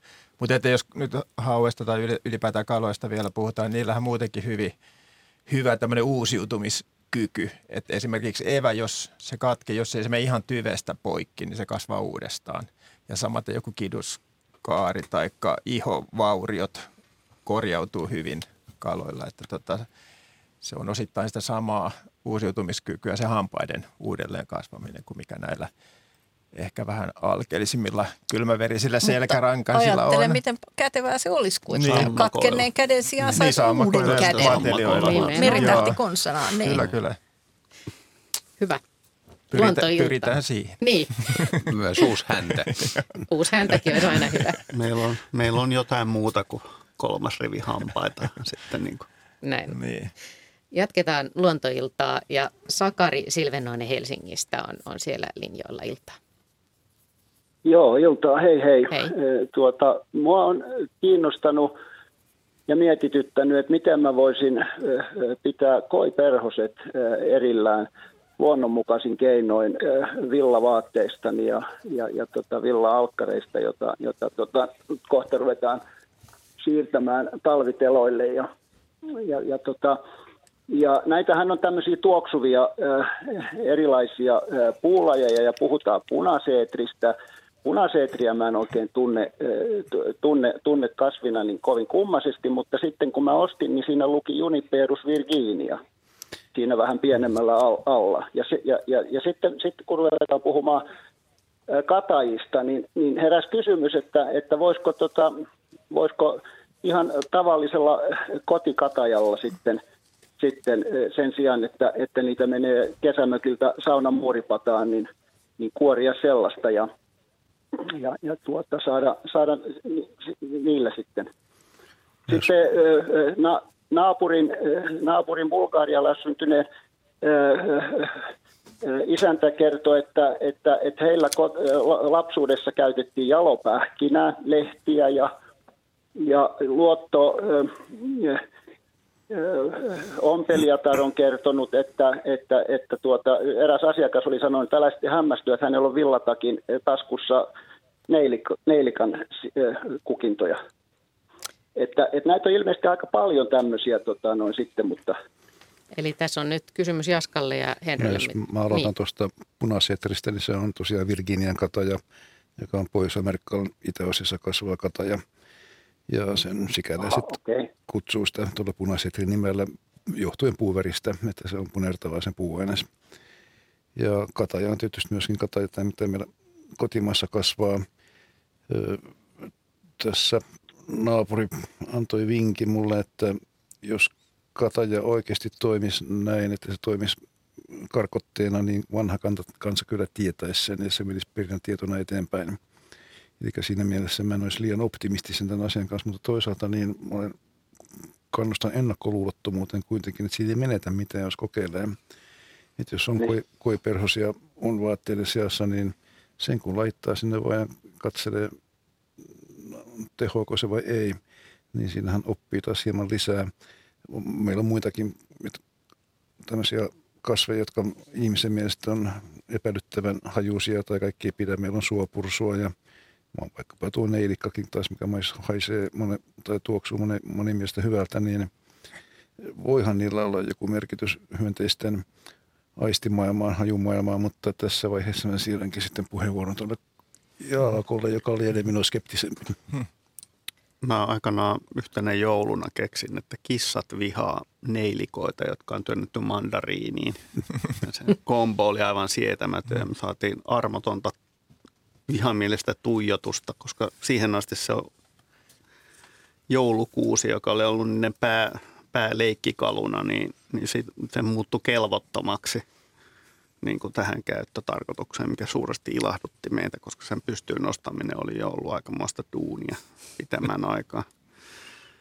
Mutta tosiaan niin hyönteisissä niin kuin nämä slaavit, jotka nyt riehuu tuolla idässä, niin molemmille kansoille on tyypillistä, että ne hinaa joka paikkaan asumuksiensa viereen niin koiruohaa, joka nimen etymologiaa voi vain arvella, mutta sitä mummelit myy kaiken maailman markkinoilla ja toreilla, niin että jos mitään muuta niin annettavaa heille ei ole, niin malja eli koiruohaa niin kerätään yleisesti tuolla Itä-Euroopassa niin kuin nimensä mukaisesti niin koiperhosten poissa pitämiseen. Olisiko se sama syy, miksi sitä kasvatettiin Suomessakin aikoinaan? Se oli ennen vanhaa. Kyllä varmaan, joo. Onhan sen suomenkielinen nimi koiruoho. Että kyllä se on toiminut ja esimerkiksi venäläiset on hinannut se joka ikisen varuskuntaansa. Että se voi vaan kuvitella, minkä mittakaavan ongelmia koiperhosto on aiheuttanut siellä. Ja kyllä se tuoreena varmasti toimiikin, että koko Asterakkeen heimon niin kuin suurimpia menestystarinoita on ollut nimenomaan se, että ne on pelkkää hyönteismyrkkyä. Sen takia sitten niin kuin ne hyönteiset, jotka niitä hyödyntääkin, niin on saanut hyödyntää niitä jokseenkin rauhassa. Ja oikeastaan, niin kun ruvetaan katsomaan, että millä kasviryhmällä on eniten perhoslajeja, niin se on Jyrki Asterakke. Tilanne on niin kuin kääntynyt sitten pitemmän päälle hieman. Niin kuin. Mutta aika spesialisteja ovat sitten kuitenkin näin. Mutta näistä koimyrkyistä vielä, niin nämä synteettiset koimyrkyt, nehän sisältää käsittääkseni naftaleenia, joka on siis tämmöinen aromaattinen hiilivetyketju, ja sehän on luonnossa aika yleinen yhdiste, nämä aromaattiset hiilivedyt, niitähän on hyvin monilla kasveilla, ne tuoksuu useammat aika voimakkaasti. Mä en tiedä, että millä kasvilla olisi naftaleenia. Niin. Sitä mä en uskalla sanoa, mutta tuskin tuotannossa. Tuskin ihan noin suuria määriä, mutta silloin kun mä olin nuori 60-luvulla, niin silloin oli kyllä. Silloinkin oli koimyrkkyä. Eli kyllä se oli silloin vielä käytössä, mutta sen jälkeen varmaan asunnoissa on jonkin verran muuttunut tämä tilanne. Mä en ole varma, myydäänkö koimyrkkynaftaliinia enää. Mutta esimerkiksi laventeliöljyä on samaan käytetään. Et laventeli on tämmöinen voimakkaasti kanssa tuoksuva niin kuin vastenmielinen hyönteisten mielestä. Mä luulen, lukun ottamatta laventelilla eläviä. Naftaleenihan on tosi kova myrkky ja sehän on vesieliöiden erittäin myrkyllistä ja sehän jopa imeytyy ihon läpi. Mä en usko, että se on ihmisilläkään kovin terveellinen. Niin, että mä luulen, että sitä ei välttämättä niin kuin sellaista koimyrkkyä, mitä me Henryn kanssa muistellaan 60-luvulla siis haistelleen, niin ei enää ole myytävänä. Sen nimittäin muistaa vielä se haju. Hajumaailma on metkaa sieltä, ton mä muistan, tuo naftaleeni haju, se ei ole hävinnyt päästä. Ne villavaatteet haisi siltä. Mutta sitten onko nämä... Esimerkiksi myös oreganum ja eli siis meiramit ja ajuruohot, niin myös on tämmöisiä. Sitten on ihan hyvän tämmöisen välimerellisen dunkkiksen vaatekaappiinsa, kun näitä kaikkia laittaa. Kaikki aromaattiset hiilivedyt vaan käyttöön. Mutta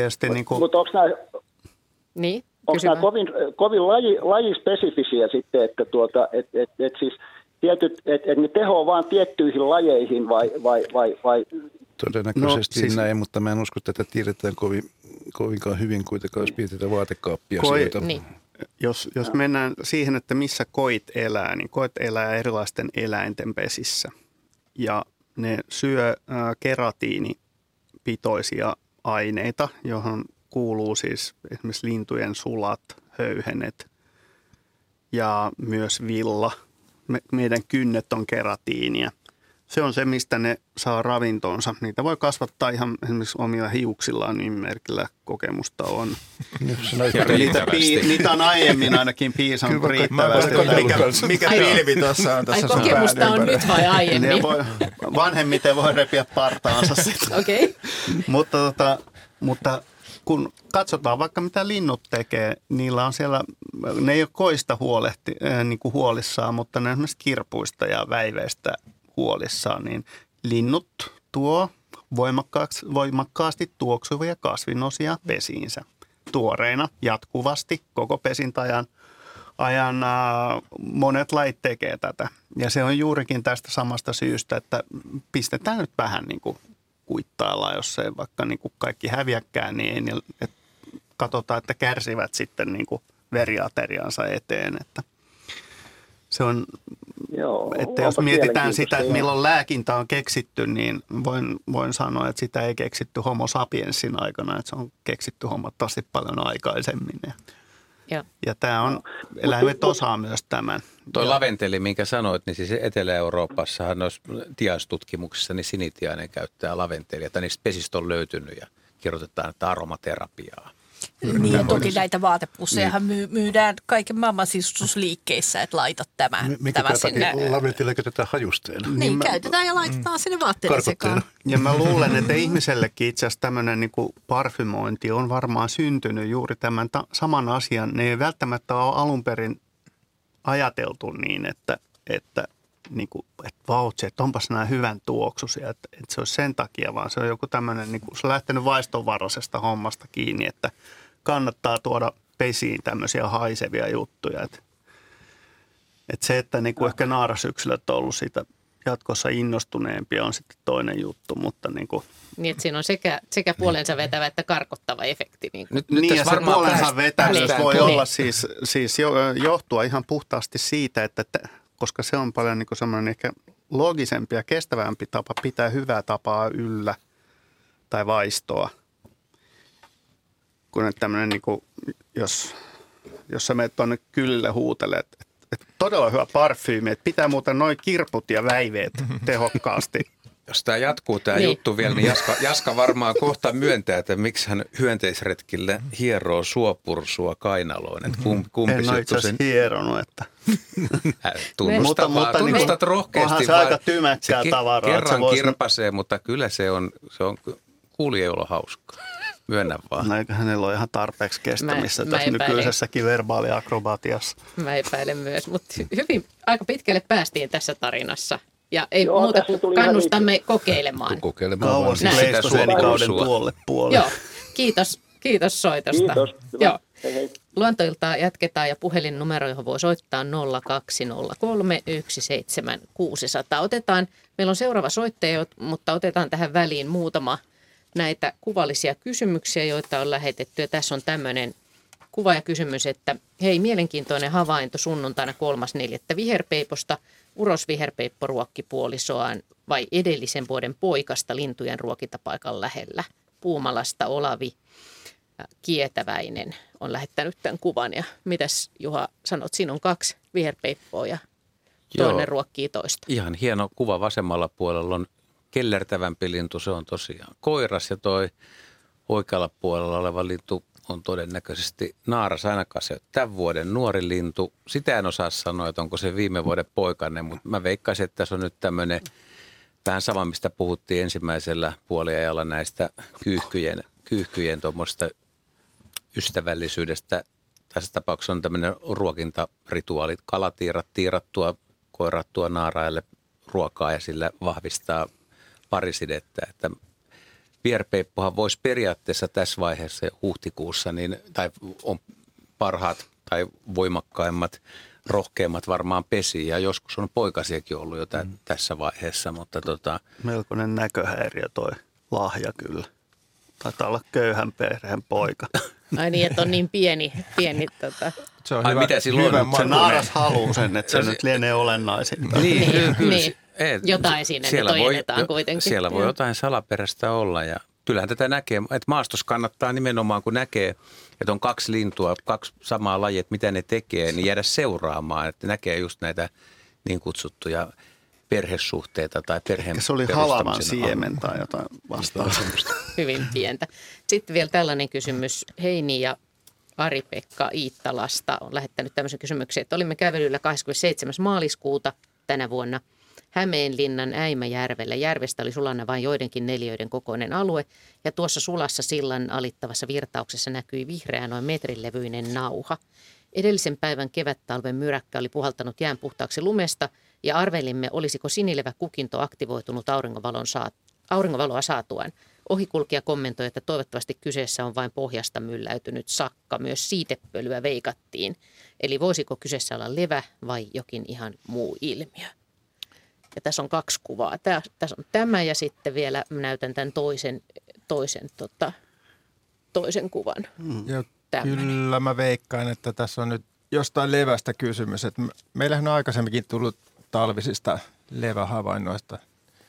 Ei ollut tältä talvelta, vaan edelliseltä talvelta luistelijat oli nähnyt jäällä railoissa tämmöisiä sinivihreitä raitoja. Tai railot oli muuttunut sinivihreiksi, että sieltä nousevan veden mukana oli noussut luultavasti sinileviä. Niitä on hyvin monia lajeja ja jotkut saattaa kukkia jo tällä kevättalvellakin, varsinkin just jos on paljastunut jäälumen alta ja valo pääsee siitä jään läpi. Ja muistaakseni tuo Äimäjärvi oli melkoisen rehevä järvi, että siellä varmasti on ravinteita ollut riittävästi. Toki voi olla muistakin levistä kuin sinilevistä kysymys. Kyllä veikkaan sinilevää myöskin ja siinä edellisessä kuvassa näkyy, että ne oli myöskin eli siinä jäässä. Kyllä joo. Että yleensä kylmän veden levät, jotka kukkii kylmän veden aikaan, ne on tämmöisiä piileviä ja panssarisiimaleviä. Piilevät on hyvin yleisiä, mutta niistä ei tule tämmöistä sinivihreitä väriä, ne on semmoisia ruskeita sävyisiä. Ja ne usein punavihervärisokeilla. Niin, ja sitten piilevät on usein kiinnittyneitä alustaan kasveihin, pohjakiviin, pohjaan, että niitä vähemmän on tuossa vapaassa vedessä. Että kyllä tässä varmasti ollaan oikeilla jäljillä, että se on joku sinilevä, joka kukkii siellä.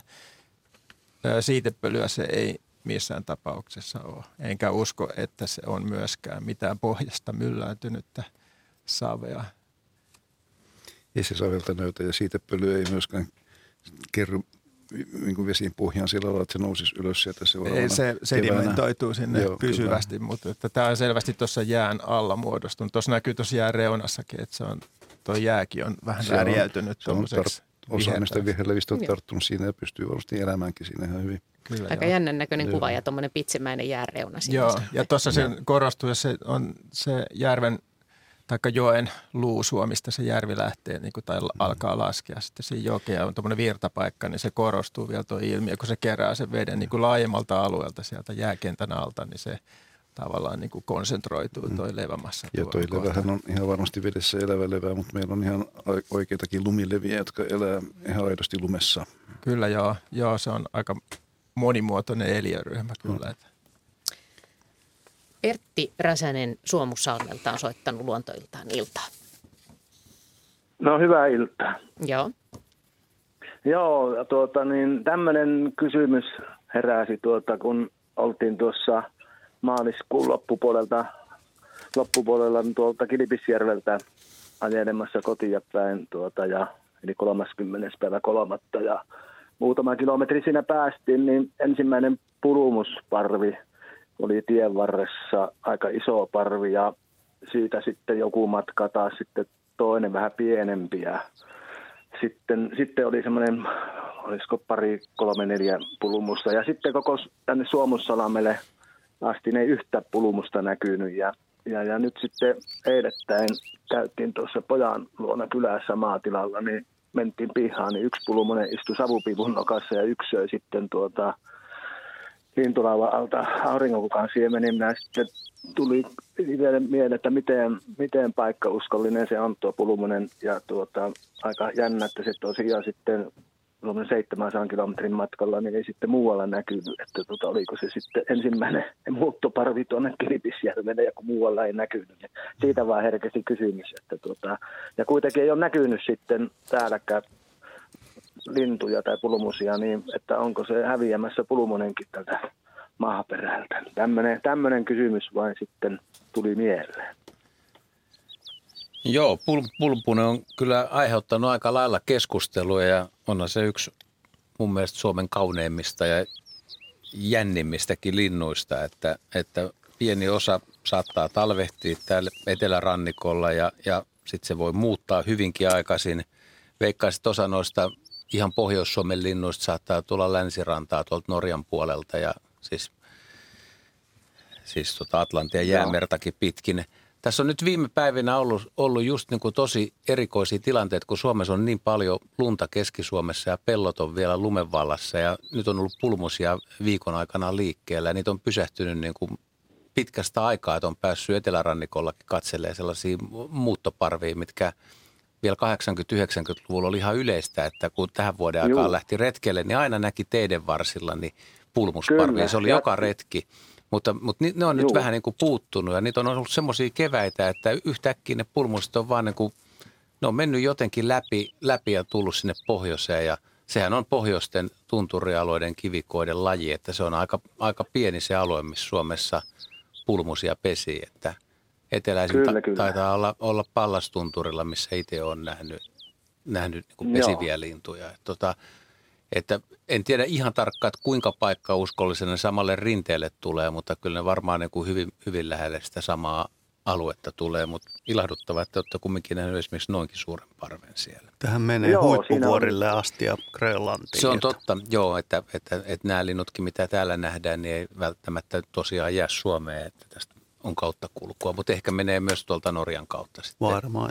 Enemmänkin sitä. Varmaan talvehtii siellä paljon paremmin. Kyllä, joo. Mutta se on erikoinen laji siinä suhteessa, että tuntuu, että välillä on semmoisia keväitä, että niitä ei käytännössä niin kuin nyt tuli noin pohjoistuulet tuossa niin kuin joksikin päivään, niin se varmaan pysäytti niiden että ne oli tullut jo pitkälle ja sitten yhtäkkiä tulee 30 senttiä lunta ja muuta, niin se on niin karastunut elukka, ettei se mihinkään pakoon lähde, mutta niin se pysäyttää varmaan niin kuin muuton kyllä. Joo, tästä se nimenomaan johtuu. Että muuten ne menee heittämällä läpi, että. Ja se oli kyllä silmiinpistävä. Joo. Just viikko sitten tuo Varsinais-Suomen läpi ajelin tänne päin. Oli se sunnuntai takatalvi tuli ja sinne tuli lunta paikoin ehkä 2-30 senttiäkin Varsinais-Suomeen. Niin pulmusparvia oli tosi paljon näkyvissä ja moneen vuoteen en ole tähän aikaan nähnyt sillä alueella. Niin ne oli semmoisilla niin kuin pelloilla, jotka oli jo sulaneet, mutta nyt tuli lunta. Niin lenteli siinä ja usein istuskeli siinä tien poskessa ja muuta, mutta tämmöisen usean 10 tuliko nuoruus mieleen? Tuli kyllä vahvasti, joo. Kiva, että pulmuset on taas tullut takaisin. Se on varmaan semmoinen lintu, jolla on vähän ongelmia pesimäalueesta niinkään, mutta tuolla etelämpänä ei ole samalla tavalla enää sellaisia niin kuin avoimia rikkaruohokenttiä, joista nämä tykkää että no, Ukrainassa varmaan on tänä vuonna, mutta se on aika monille meidän Lapin tunturilajiston lajeille niin kuin sekä muuttomatkalla että niin kuin sit talvehtimisalueella ongelma, että niiden luontaiset elinympäristöt niin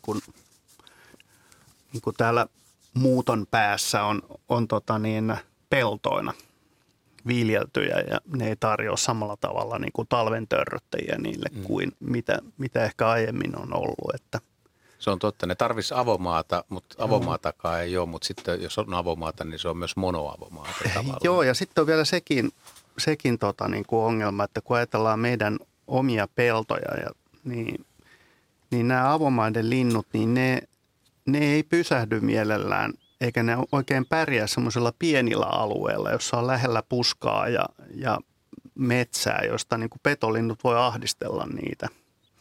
Eli ne tarvitsee sellaisia isoja aukeita alueita, jossa ei ole puita ja pensaita, missä ne pystyy niin kuin näkemään, kun varpushaukka tulee kohti ja orientoitumaan sitten sen mukaan. Että se niin kuin puiden ja pensaiden tunkeminen joka paikkaa viihdykkeeksi, niin se on suuri ongelma itse asiassa tämmöisillä todellisilla avomaalinnuilla. Kiitokset. Vastattiinko me kysymykseen nyt? Kyllä. Luulisin niin. Luulemme vastanneemme.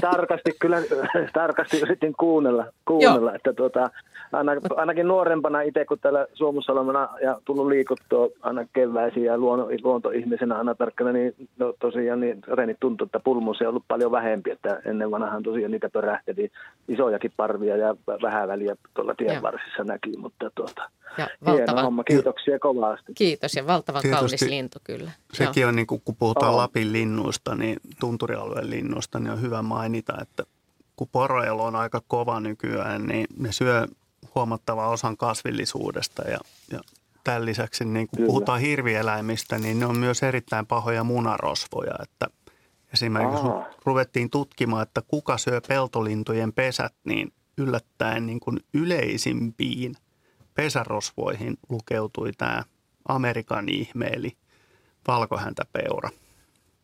Kyllä.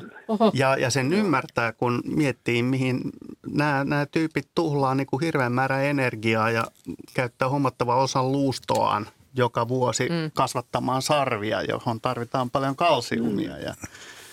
Ja munankuoristahan niitä saa. Ja aika suuri osa meidän niin sanotuista kasvinsyöjistä on niin kuin kuitenkin sellaisia, sanotaan nyt, että ne syö sitä, mitä ne saa kiinni. Ja mukovat, niin. Torrahampaat tanassa, juokse minkään perässä ehkä, mutta niin kyllä tuommoinen linnun pesä on aika semmoinen alkuateria, sanotaan niin, näin. Menee että siinä samalla.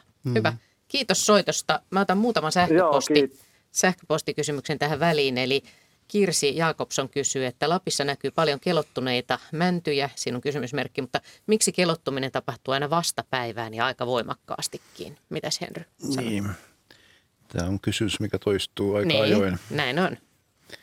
Enkä mä vieläkään tiedä, onko siihen mitään järkevää vastausta antaa, että miksi tapahtuu toinen suuntaan. Sen takia sinusta tuli filosofian tohtori. Niin, että pääset pohtimaan sitä tänne. No. Mutta sitä aina välillä kysytään. Kyllä sitä kysytään ja ne tosiaan kiertyy siis. Kyllä ne kiertyy, mutta ei se yksilitteisesti mene kyllä ihan niin, että on myöskin niitä, jotka kiertyy toiseen suuntaan, ettei se vaikka vähemmistö kuitenkin.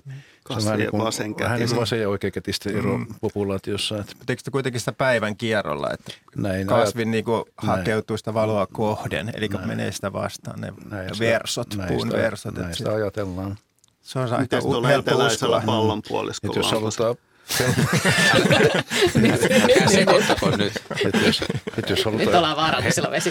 halutaan helppo selitys, jota ei ole mitenkään todistettu, niin näin voidaan ajatella, että se johtuu tästä just, että mistä aurinko nousee. Niin, että se on kuitenkin vain kehotusajattelu, mikä on sinänsä ihan. Sitten se kiertyminen johtuu solujen jakautumisesta, että se kasvattaa voimakkaammin solua toisella reunalla kuin toisella jolloin se lähtee kiertymään se itse puuaines. Toinen kiehtova teoria on se maapallon pyörimys. Näin on sekin. Onko se samansuuntainen kuin auringonvalon nousu? Minkä takia ne jotkut ei reagoisi siihen? Ehkä siihen on joku muu. Planetaarinen vääntö. Ja sittenhän tämä on kuitenkin yleisempää havupuilla kuin lehtipuilla. Niistä paitsi ne toisinpäin kiertyvät, ne on seitojen puita. Niin juuri sieltä se löytyy. Tämä on tämmöinen noituusratkaisu. Joo. Niitä on hakannut kirkon levittäytymisen aikaan enemmän. Mä otan tähän nyt äkkiä toisen kysymykseen. Eli terveisiä Pilviseltä Paraisilta Helena Anttilalta. Kysyn, miksi kahden vierekkäisen kuusen kävyt nuorena, toisella on vihreät ja toisella punaiset, myöhemmin molemmilla kävyt on ruskeat. No, tämmöinen ilmiö todellakin on olemassa, että niiden väriaineiden määrä vaihtelee yksilöstä toiseen ja niitä on jopa kuvattuumina muotoinaankin. Klorokarppa ja erytrokarppa, eli vihreä, hedelmäinen ja punahedelmäinen. Mutta se on tässä tapauksessa ainakin on perinnöllinen seikka, että kuinka paljon väriaineita tuottuu. Eli ne, mitkä on punaisempia, niissä on vähemmän vihreitä väriaineita ja se punainen väri tulee sitä kautta paremmin esille. Mutta puun kasvaessa, niin se väriaine, kun se käpysuomu puutuu, niin silloin sitä tulee ruskea. Mutta näitä on. Tuossa saattaa olla ihan hyvin niin kuin syytä tuolle monimuotoisuudelle esimerkiksi, että jotkut hyönteiset preferoi esimerkiksi tiettyä väriä. Niin, että siitä on hyötyä, että on näitä eroja. Niin, kuin, koska väreillä on merkitystä esimerkiksi hyönteisille ja ne saattaa valita sen sitten niin kuin sen toisen värin helpommin. Tällainen teoriahan on olemassa, että hyönteiset välttäisivät punaista väriä, mutta se on itse tutkimuksia, jotka aiheesta on tehty, niin niitä ei kuitenkaan kovinkaan paljon, jotka osoittaisivat, että se olisi totta. Mutta enteitä on siihen suuntaan. Nyt meillä on seuraava soittaja valmiina. Me otetaan kuitenkin muutama siilikommentti tai siilisähköposti tähän nimittäin. 31.3. valvontakamera havaitsi ekan siilihavainnon silloin kello 23. Ulkona pakkasta -8 astetta, lunta oli paljon. Miksi siilit lähti liikkeelle näin varhain? ja miten voisi auttaa siilien selviytymistä kesään. Heikki Tammisaari Askolasta on lähettänyt tämän viestiä. Ilkka Kokko Järvenpäästä on lähettänyt vähän vastaavan, eli on havainnut, että siili söi maasta auringonkukan siemeniä lintuja ruokintapaikan alla muutaman minuutin ajan. Sitten se lähti hankea pitkin eteenpäin jatkamaan matkaansa. Kuinka se on tähän aikaan jo lähtenyt liikkeelle ja mistä siili saa nyt ravintoa? No se on tiukka paikka. Voi olla, että ne on joutuneet, ne ensimmäiset lähtee ihan yksinkertaisesti siksi, että on ollut jotkut huonot olosuhteet, mutta -8 asteessa ei varmasti ole satanut niiden niskaan. Voi olla, että ne on myös laihtuneet siihen kuntoon, että ei ole enää muita vaihtoehtoja. Ja yleensä tämä siilin se horrossykli on sen tyyppinen, että parin viikon välein se, tai ehkä 10 päivän välein, niin sen tajunta, se hiukan lämmittää itseään, että vähän niin kuin tsekkaa säätä niin, että se on jo jonkin aikaa hieman tajuissaan, näkee millaista siellä ulkona on. Ja sillä tavalla se voi niin kuin ikään kuin vahtia sitä kevään etenemistä. Ja kun kevät näyttää etenevän, niin sitten horros voidaan katkaista ja luottaa siihen, että sitä ruokaa sieltä löytyisi, että hankea olisi tarpeeksi lähtenyt. Ja jos se siili on kovin laiha, niin sillä on ikään kuin vahvempi kannustin lähteä liikkeelle. Jos sitä läskeä on vielä paljon jäljellä, niin ei ole pakko lähteä liikkeelle, vaikka sää sen sallisi. Mutta sitten laihassa kunnossa olijat ja erityisesti urokset lähtee nopeammin, koska ne lähtee katselemaan, että onko tyttöjä. Jos siitä myöhästyy, niin sitten käy köblästi, jää ilman puolisoa kokonaan. Kivaa. Mm-hmm. Niin, no ei mutta siinä välttämättä huonosti käy, mutta jää ilman. Mm. Toisaalta niin kuin yön hämärissä on mahdollista löytää kaikenlaisia hyönteisiä, jotka on tuupertunut sinne hangelle, kun ne on lähtenyt auringonpaisteella liikenteeseen ja sitten ovat siellä vähän jähmettyneessä tilassa. Niin siilillä on kuitenkin hyvä hajuaisti ja varmaan haistaa ne niin kuin ihan suurempia ongelmia. Niin, että tällä keväällä, kun on siis isot niin lämpötilaerot. Kun päivällä niin eläimiä lähtee liikenteeseen ja sitten ne jämähtää, se voi olla sammakoita, käärmeitä, mitä vaan, joka on erehtänyt vähän liian pitkälle. No sieltä varmaan, joo. Siili on aikamoinen opportunisti ja voi syödä lähestulkoon mitä vaan. Ja lopuksi niitä aurinkokaan siemeniäkin, niissä on sitten öljyä ja rasvaa, joka sitten energiana palaa. Ja jossain voi olla esimerkiksi raatoja, käy hyvin. Kyllä, raatohan on. Se tuoksuu hyvin. Se on voinut jopa niin kuin haistaa, että ulkona on jotain. Se varmaan lisää sitä liikkeelle lähtöä, jos on pieni raadonhaju. Vetäisi esimerkiksi koiran paskaa. Kakkaa. Niin. Koirat itsekin vetää sitä. No kyllä, ja jos siellä on sulamattomia palasia, niin ehdottomasti. Mites ne muut ei varmaan niinku töki ne ollenkaan sen. No mä luulen, että se kasvisruokapapana on jo niin mitätöntä ravintoa, että se ei kauheasti varmaan houkuta. Että kyllä se saisi lihansyöjän papana. Mutta jos esimerkiksi hankkiutuu johonkin supikoiran kasalle, niin siellä voisi olla. Nekin on vähän, nekin on aika, no nyt ne on jo liikenteessä, mutta niin joo. Mulle niilläkin rupeaa olemaan vähän säästöliekillä siinä vaiheessa noin. Seuraava soittaja. Tuosta muuten vielä siilistä on tullut hieno kirja nyt, että jos haluaa tästä fysiologista tietoa. Vastikään ilmestynyt. Siilistä, niin. Pääkaupunkiseudulta Turkka Keravuori on soittanut meille iltaa. Iltaa? Iltaa? Joo. Iltaa. Joo. Joo, mulla on itse asiassa tämmöinen kysymys, vaan vähän niin kuin havainto. Varmaan osaatte sanoa hyönteisihmiset, ne on semmoiset perhoset, kun lentelee kesällä. Ne on semmoisessa parhassa, ne lentää ylöspäin, sitten tulee alaspäin. Sieltä pikkuhiljaa liukuja, niitä on semmoinen 20 parvi. Nurmikon päällä yleensä, me ollaan tuossa seurattu niitä mökillä kesällä ja ne tulee illasta, kun aurinko rupeaa laskemaan, ne lentää siinä. Ja sitten oli semmoinen tapaus, kun niitä seurattiin siinä ja sudenkorento tuli siihen, se kävi sieltä nappasemassa semmoisen perhosen, se kävi sen syömistä siinä, meni muutama minuutti ja se tuli hakemaan uuden perhosen siitä ja se kävi sen syömässä suihissa. Ja minkäs kokoisia nämä oli? No nämä on semmoisia, olisiko 1,5 senttiä. Joo, nimittäin jos ne on järven rannalla, niin mä melkein veikkaisin, että ne on päivänkorentoja. Mutta meillä myös on, oliko niillä pitkät tuntosarvet vai näitkö, oliko niillä tuntosarvia?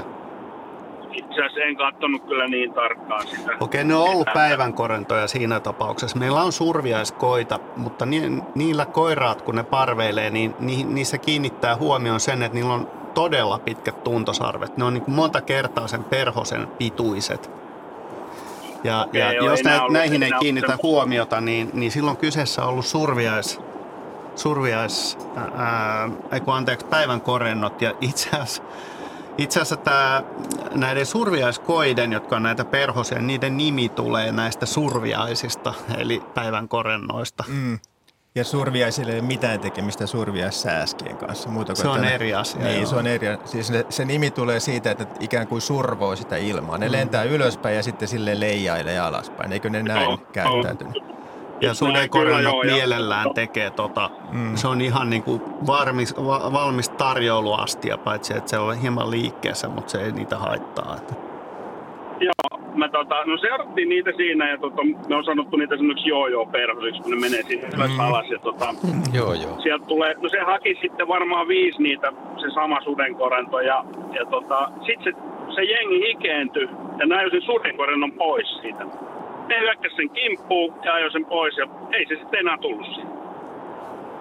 Niin, mä ajattelin tuossa, mun vaan tuli mieleen siitä, kun kaurissa ajaa koiraa ja koira ajaa kaurissa, että miten päin se menee, niin mä ajattelin, että noin aika niin kuin järjettömiä kötököitä, niin sitten niin kuin jengistä tajus ajaa sen pois ja sai jatkaa sitä omaa lentelyä siinä. En ole koskaan kuullut moisesta tapahtumasta, mutta niin kuin sanotaan näin, että niin kuin jos ne niin kuin edes yrittäisi istua sen sudenkorennon päälle tai muuta, niin se sudenkorento saattaa ottaa sen hyvin offensiivisesti niin kuin sillä, että hyvänen aika. Että mä tiedän, että esimerkiksi paksupääperhoset, niin ne ajaa sudenkorennot ja kaikki muutkin hyönteiset ja parhaimmassa tapauksessa linnutkin pois niin kuin reviiriltään. Ja ne haluaa niin kuin lahjoittaa sen tulevalle parittelukumppanilleen sen koko tienoon ja siinä ei tarvita mitään muuta lentävää siihen. Ja nämä isot täpläperhoset, suruvaippa ja kumppani, niillähän on suorastaan reviiri. On joo. Ja siis tämä on se, mikä niinku amerikkalaisissa elokuvissa niinku kaikki luontokappaleet ja ihmiset haluaa kaiken uhallakin kostaa viholliselleen tai ihan lähiympäristölleen mitä kummallisimmista asioista niin kuin väkivaltaisesti ja itsensä uhraten hyökkäämällä. Niin suurin osa eläimistä, niin kuin jos joku hyökkää niiden kimppuun, niin niiden ensimmäinen reaktio on, niin kuin, että jaa, että minäpä tästä nyt lähdenkin. Eli jos sen sudenkorennon päälle parikin tollasta istuu, niin saattaa ottaa sen semmoisena, että hyvänen aika sentään ja aina löytyy helpompaa syötävää. Nämä jo siis lennossa, siellä kun se yritti hyökätä uudestaan ilmassa niitä kimppuun, niin se koko parvi lähti sen sudenkorennon perään ja siitä sinne johonkin posikkoon. Siinä periaatteessa voi käydä myös niin, että niin kuin näillä tämmöisillä parveilevilla eläimillä, hyönteisillä, jotka samassa kohdassa koko ajan parveilee, niin se huomaa varsinkin surviaissääskillä, jotka tekee isoja parveja. Jos sä kävelet sen läpi sen parven, ajattelet, että hahaa, että menepä se häiritse noita viattomia luontokappaleita, että sotke niiden parveiluun, niin lopputulos on se, että se koko halvatun porukka seuraa sua niin kuin, ja se on niin kuin heitä koko ajan pölistää niitä pois naamaltas. Että siinä on voinut jopa käydä, että jos on todella iso sudenkorento, että ne on vaan niin kuin ollut sillä, että jaa, että tätäkö nyt tässä. Että se näyttää siltä, että ne ajaa sitä, mutta ne vaan yrittää pysyä kasassa johonkin, niin kuin, johonkin kappaleeseen. Joku niin maanmerkin. Niin. Ja sillä hetkellä se voi olla, mutta mä en usko, että nämä varsin alkeelliset hyönteiset, joiden elämä on parituntinen ja siihen ei oikein riitä aikaa jahdata jotain huomattavan vaarallisia sudenkorentoja, että ne tietoisesti uhrautus tämmöiseen. Se on kuitenkin tämmöinen lisääntymisrituaali. Niin. Kelaili, että ei ne voi, niin kuin tuommoista elokuvat ei helposti voi tajuta, että jos ne lähtee jahtaamaan, niin se häiriö. Niillä ei ole semmoista normaalia käyttäytymistä, vaan se on se yksi parvelu, jonka ne duunaa ja sitten ne on melkeinpä seuraavan, niin ne kuolee sulle yhden päivän jälkeen. Se on pariutumisrituaali ja päivänkorento kuvastaa se nimikin sitä, että ne ei montaa tuntia välttämättä elää. Amerikoissa esimerkiksi tiedetään tämmöisiä niin kuin massiivisia, missä niin kuin miljardit elukat niinku tukkii jonkun jokivarren täydellisesti ja sitten niinku seuraavana parina päivänä niinku kyseinen pikkukaupunki siivoaa niitä pois niinku että kaikki kalusto liikenteeseen ja sitten siivotaan ja niitä on joka paikassa niinku kaikki kuolleita päivänkorentoja. Mutta esimerkiksi tuommoisessa jokiympäristössä tämä päivänkorentojen pyrähdys, nehän saattaa lähteä kaikki sen seudun päivänkorennut suurin piirtein saman tunnin aikana ilmaan ja koko jokivesi kuhisee niitä. Niin se on erittäin otollinen hetki esimerkiksi taimenelle, joka syö pinnasta näitä päivänkorentoja. Et silloin yhtäkkiä se kuolleena näyttänyt jokimaisema on täynnä elämää. Kaikki kalat yrittää saada niitä syötyä niin paljon kuin mahdollista siinä pienenä hetkenä, kun niitä on. Ja ne on itse asiassa aika rasvasta ruokaa. Ja niiden toukat on myös pääravintoa kaloille. Mutta se taktiikka onkin juuri tämä, että silloin kun ne pitää lisääntyä, niin tämä on se tapa, jolla se onnistuu. Muuten jos ne tulisi yksitellen, niin ne olisi tosiaan loputon ruokalaji ja semmoinen homma ei kauhean pitkälle pötki. Kiitos soitosta. Meillä alkaa lähetysaika nyt päättyä. Otetaan nopeasti täällä, kun täällä on taustalla ollut Pekka, niin sulla on kuva ja kysymys, että hei, joskus tämän kevään aikaan ohjelmassa ne puhuttiin käenpiiasta. Aiemmin se pesi naapurin pöntössä, mutta viimeiset 5 vuotta se on ollut meidän tontin pöntössä. Joka vuosi eri pöntössä. Poikasia ruokkiessa se menee pönttöön ensin kierreltyä lähellä olevissa puissa ja lopuksi katon kautta, mutta ulospäin se tulee kuin tykin suusta kurkattuaan ensin hetken vain pää ulkona. Ja Pekka, niin sulla on kuva Orilammelta on tässä. Ja mitäs Juha sanot? Ampasee sieltä ulos. Niin, kai se on uskottavaa, kun näin kerrotaan. En tiedä, miten sieltä katon kautta siellä on toinen reikä. Ei, kun varmaan se käy ensin katolla ja sitten menee niin sillä lailla, että hitaammin menee. Mutta Käänpiika on siis tikkalintu, joka ei kaiva pesää, vaan pesii pöntössä tai kolossa. Ja vähän ajan päästä nekin alkaa saapua ja sitten kuuluu kyykytystä. Tähän on 2 lajia maailmassa ja toinen on paikkalintu Afrikassa. Kiitokset Luontoillasta ja seuraava Luontoilta siis tosiaan lasten Luontoilta kuukauden kuluttua 18. toukokuuta.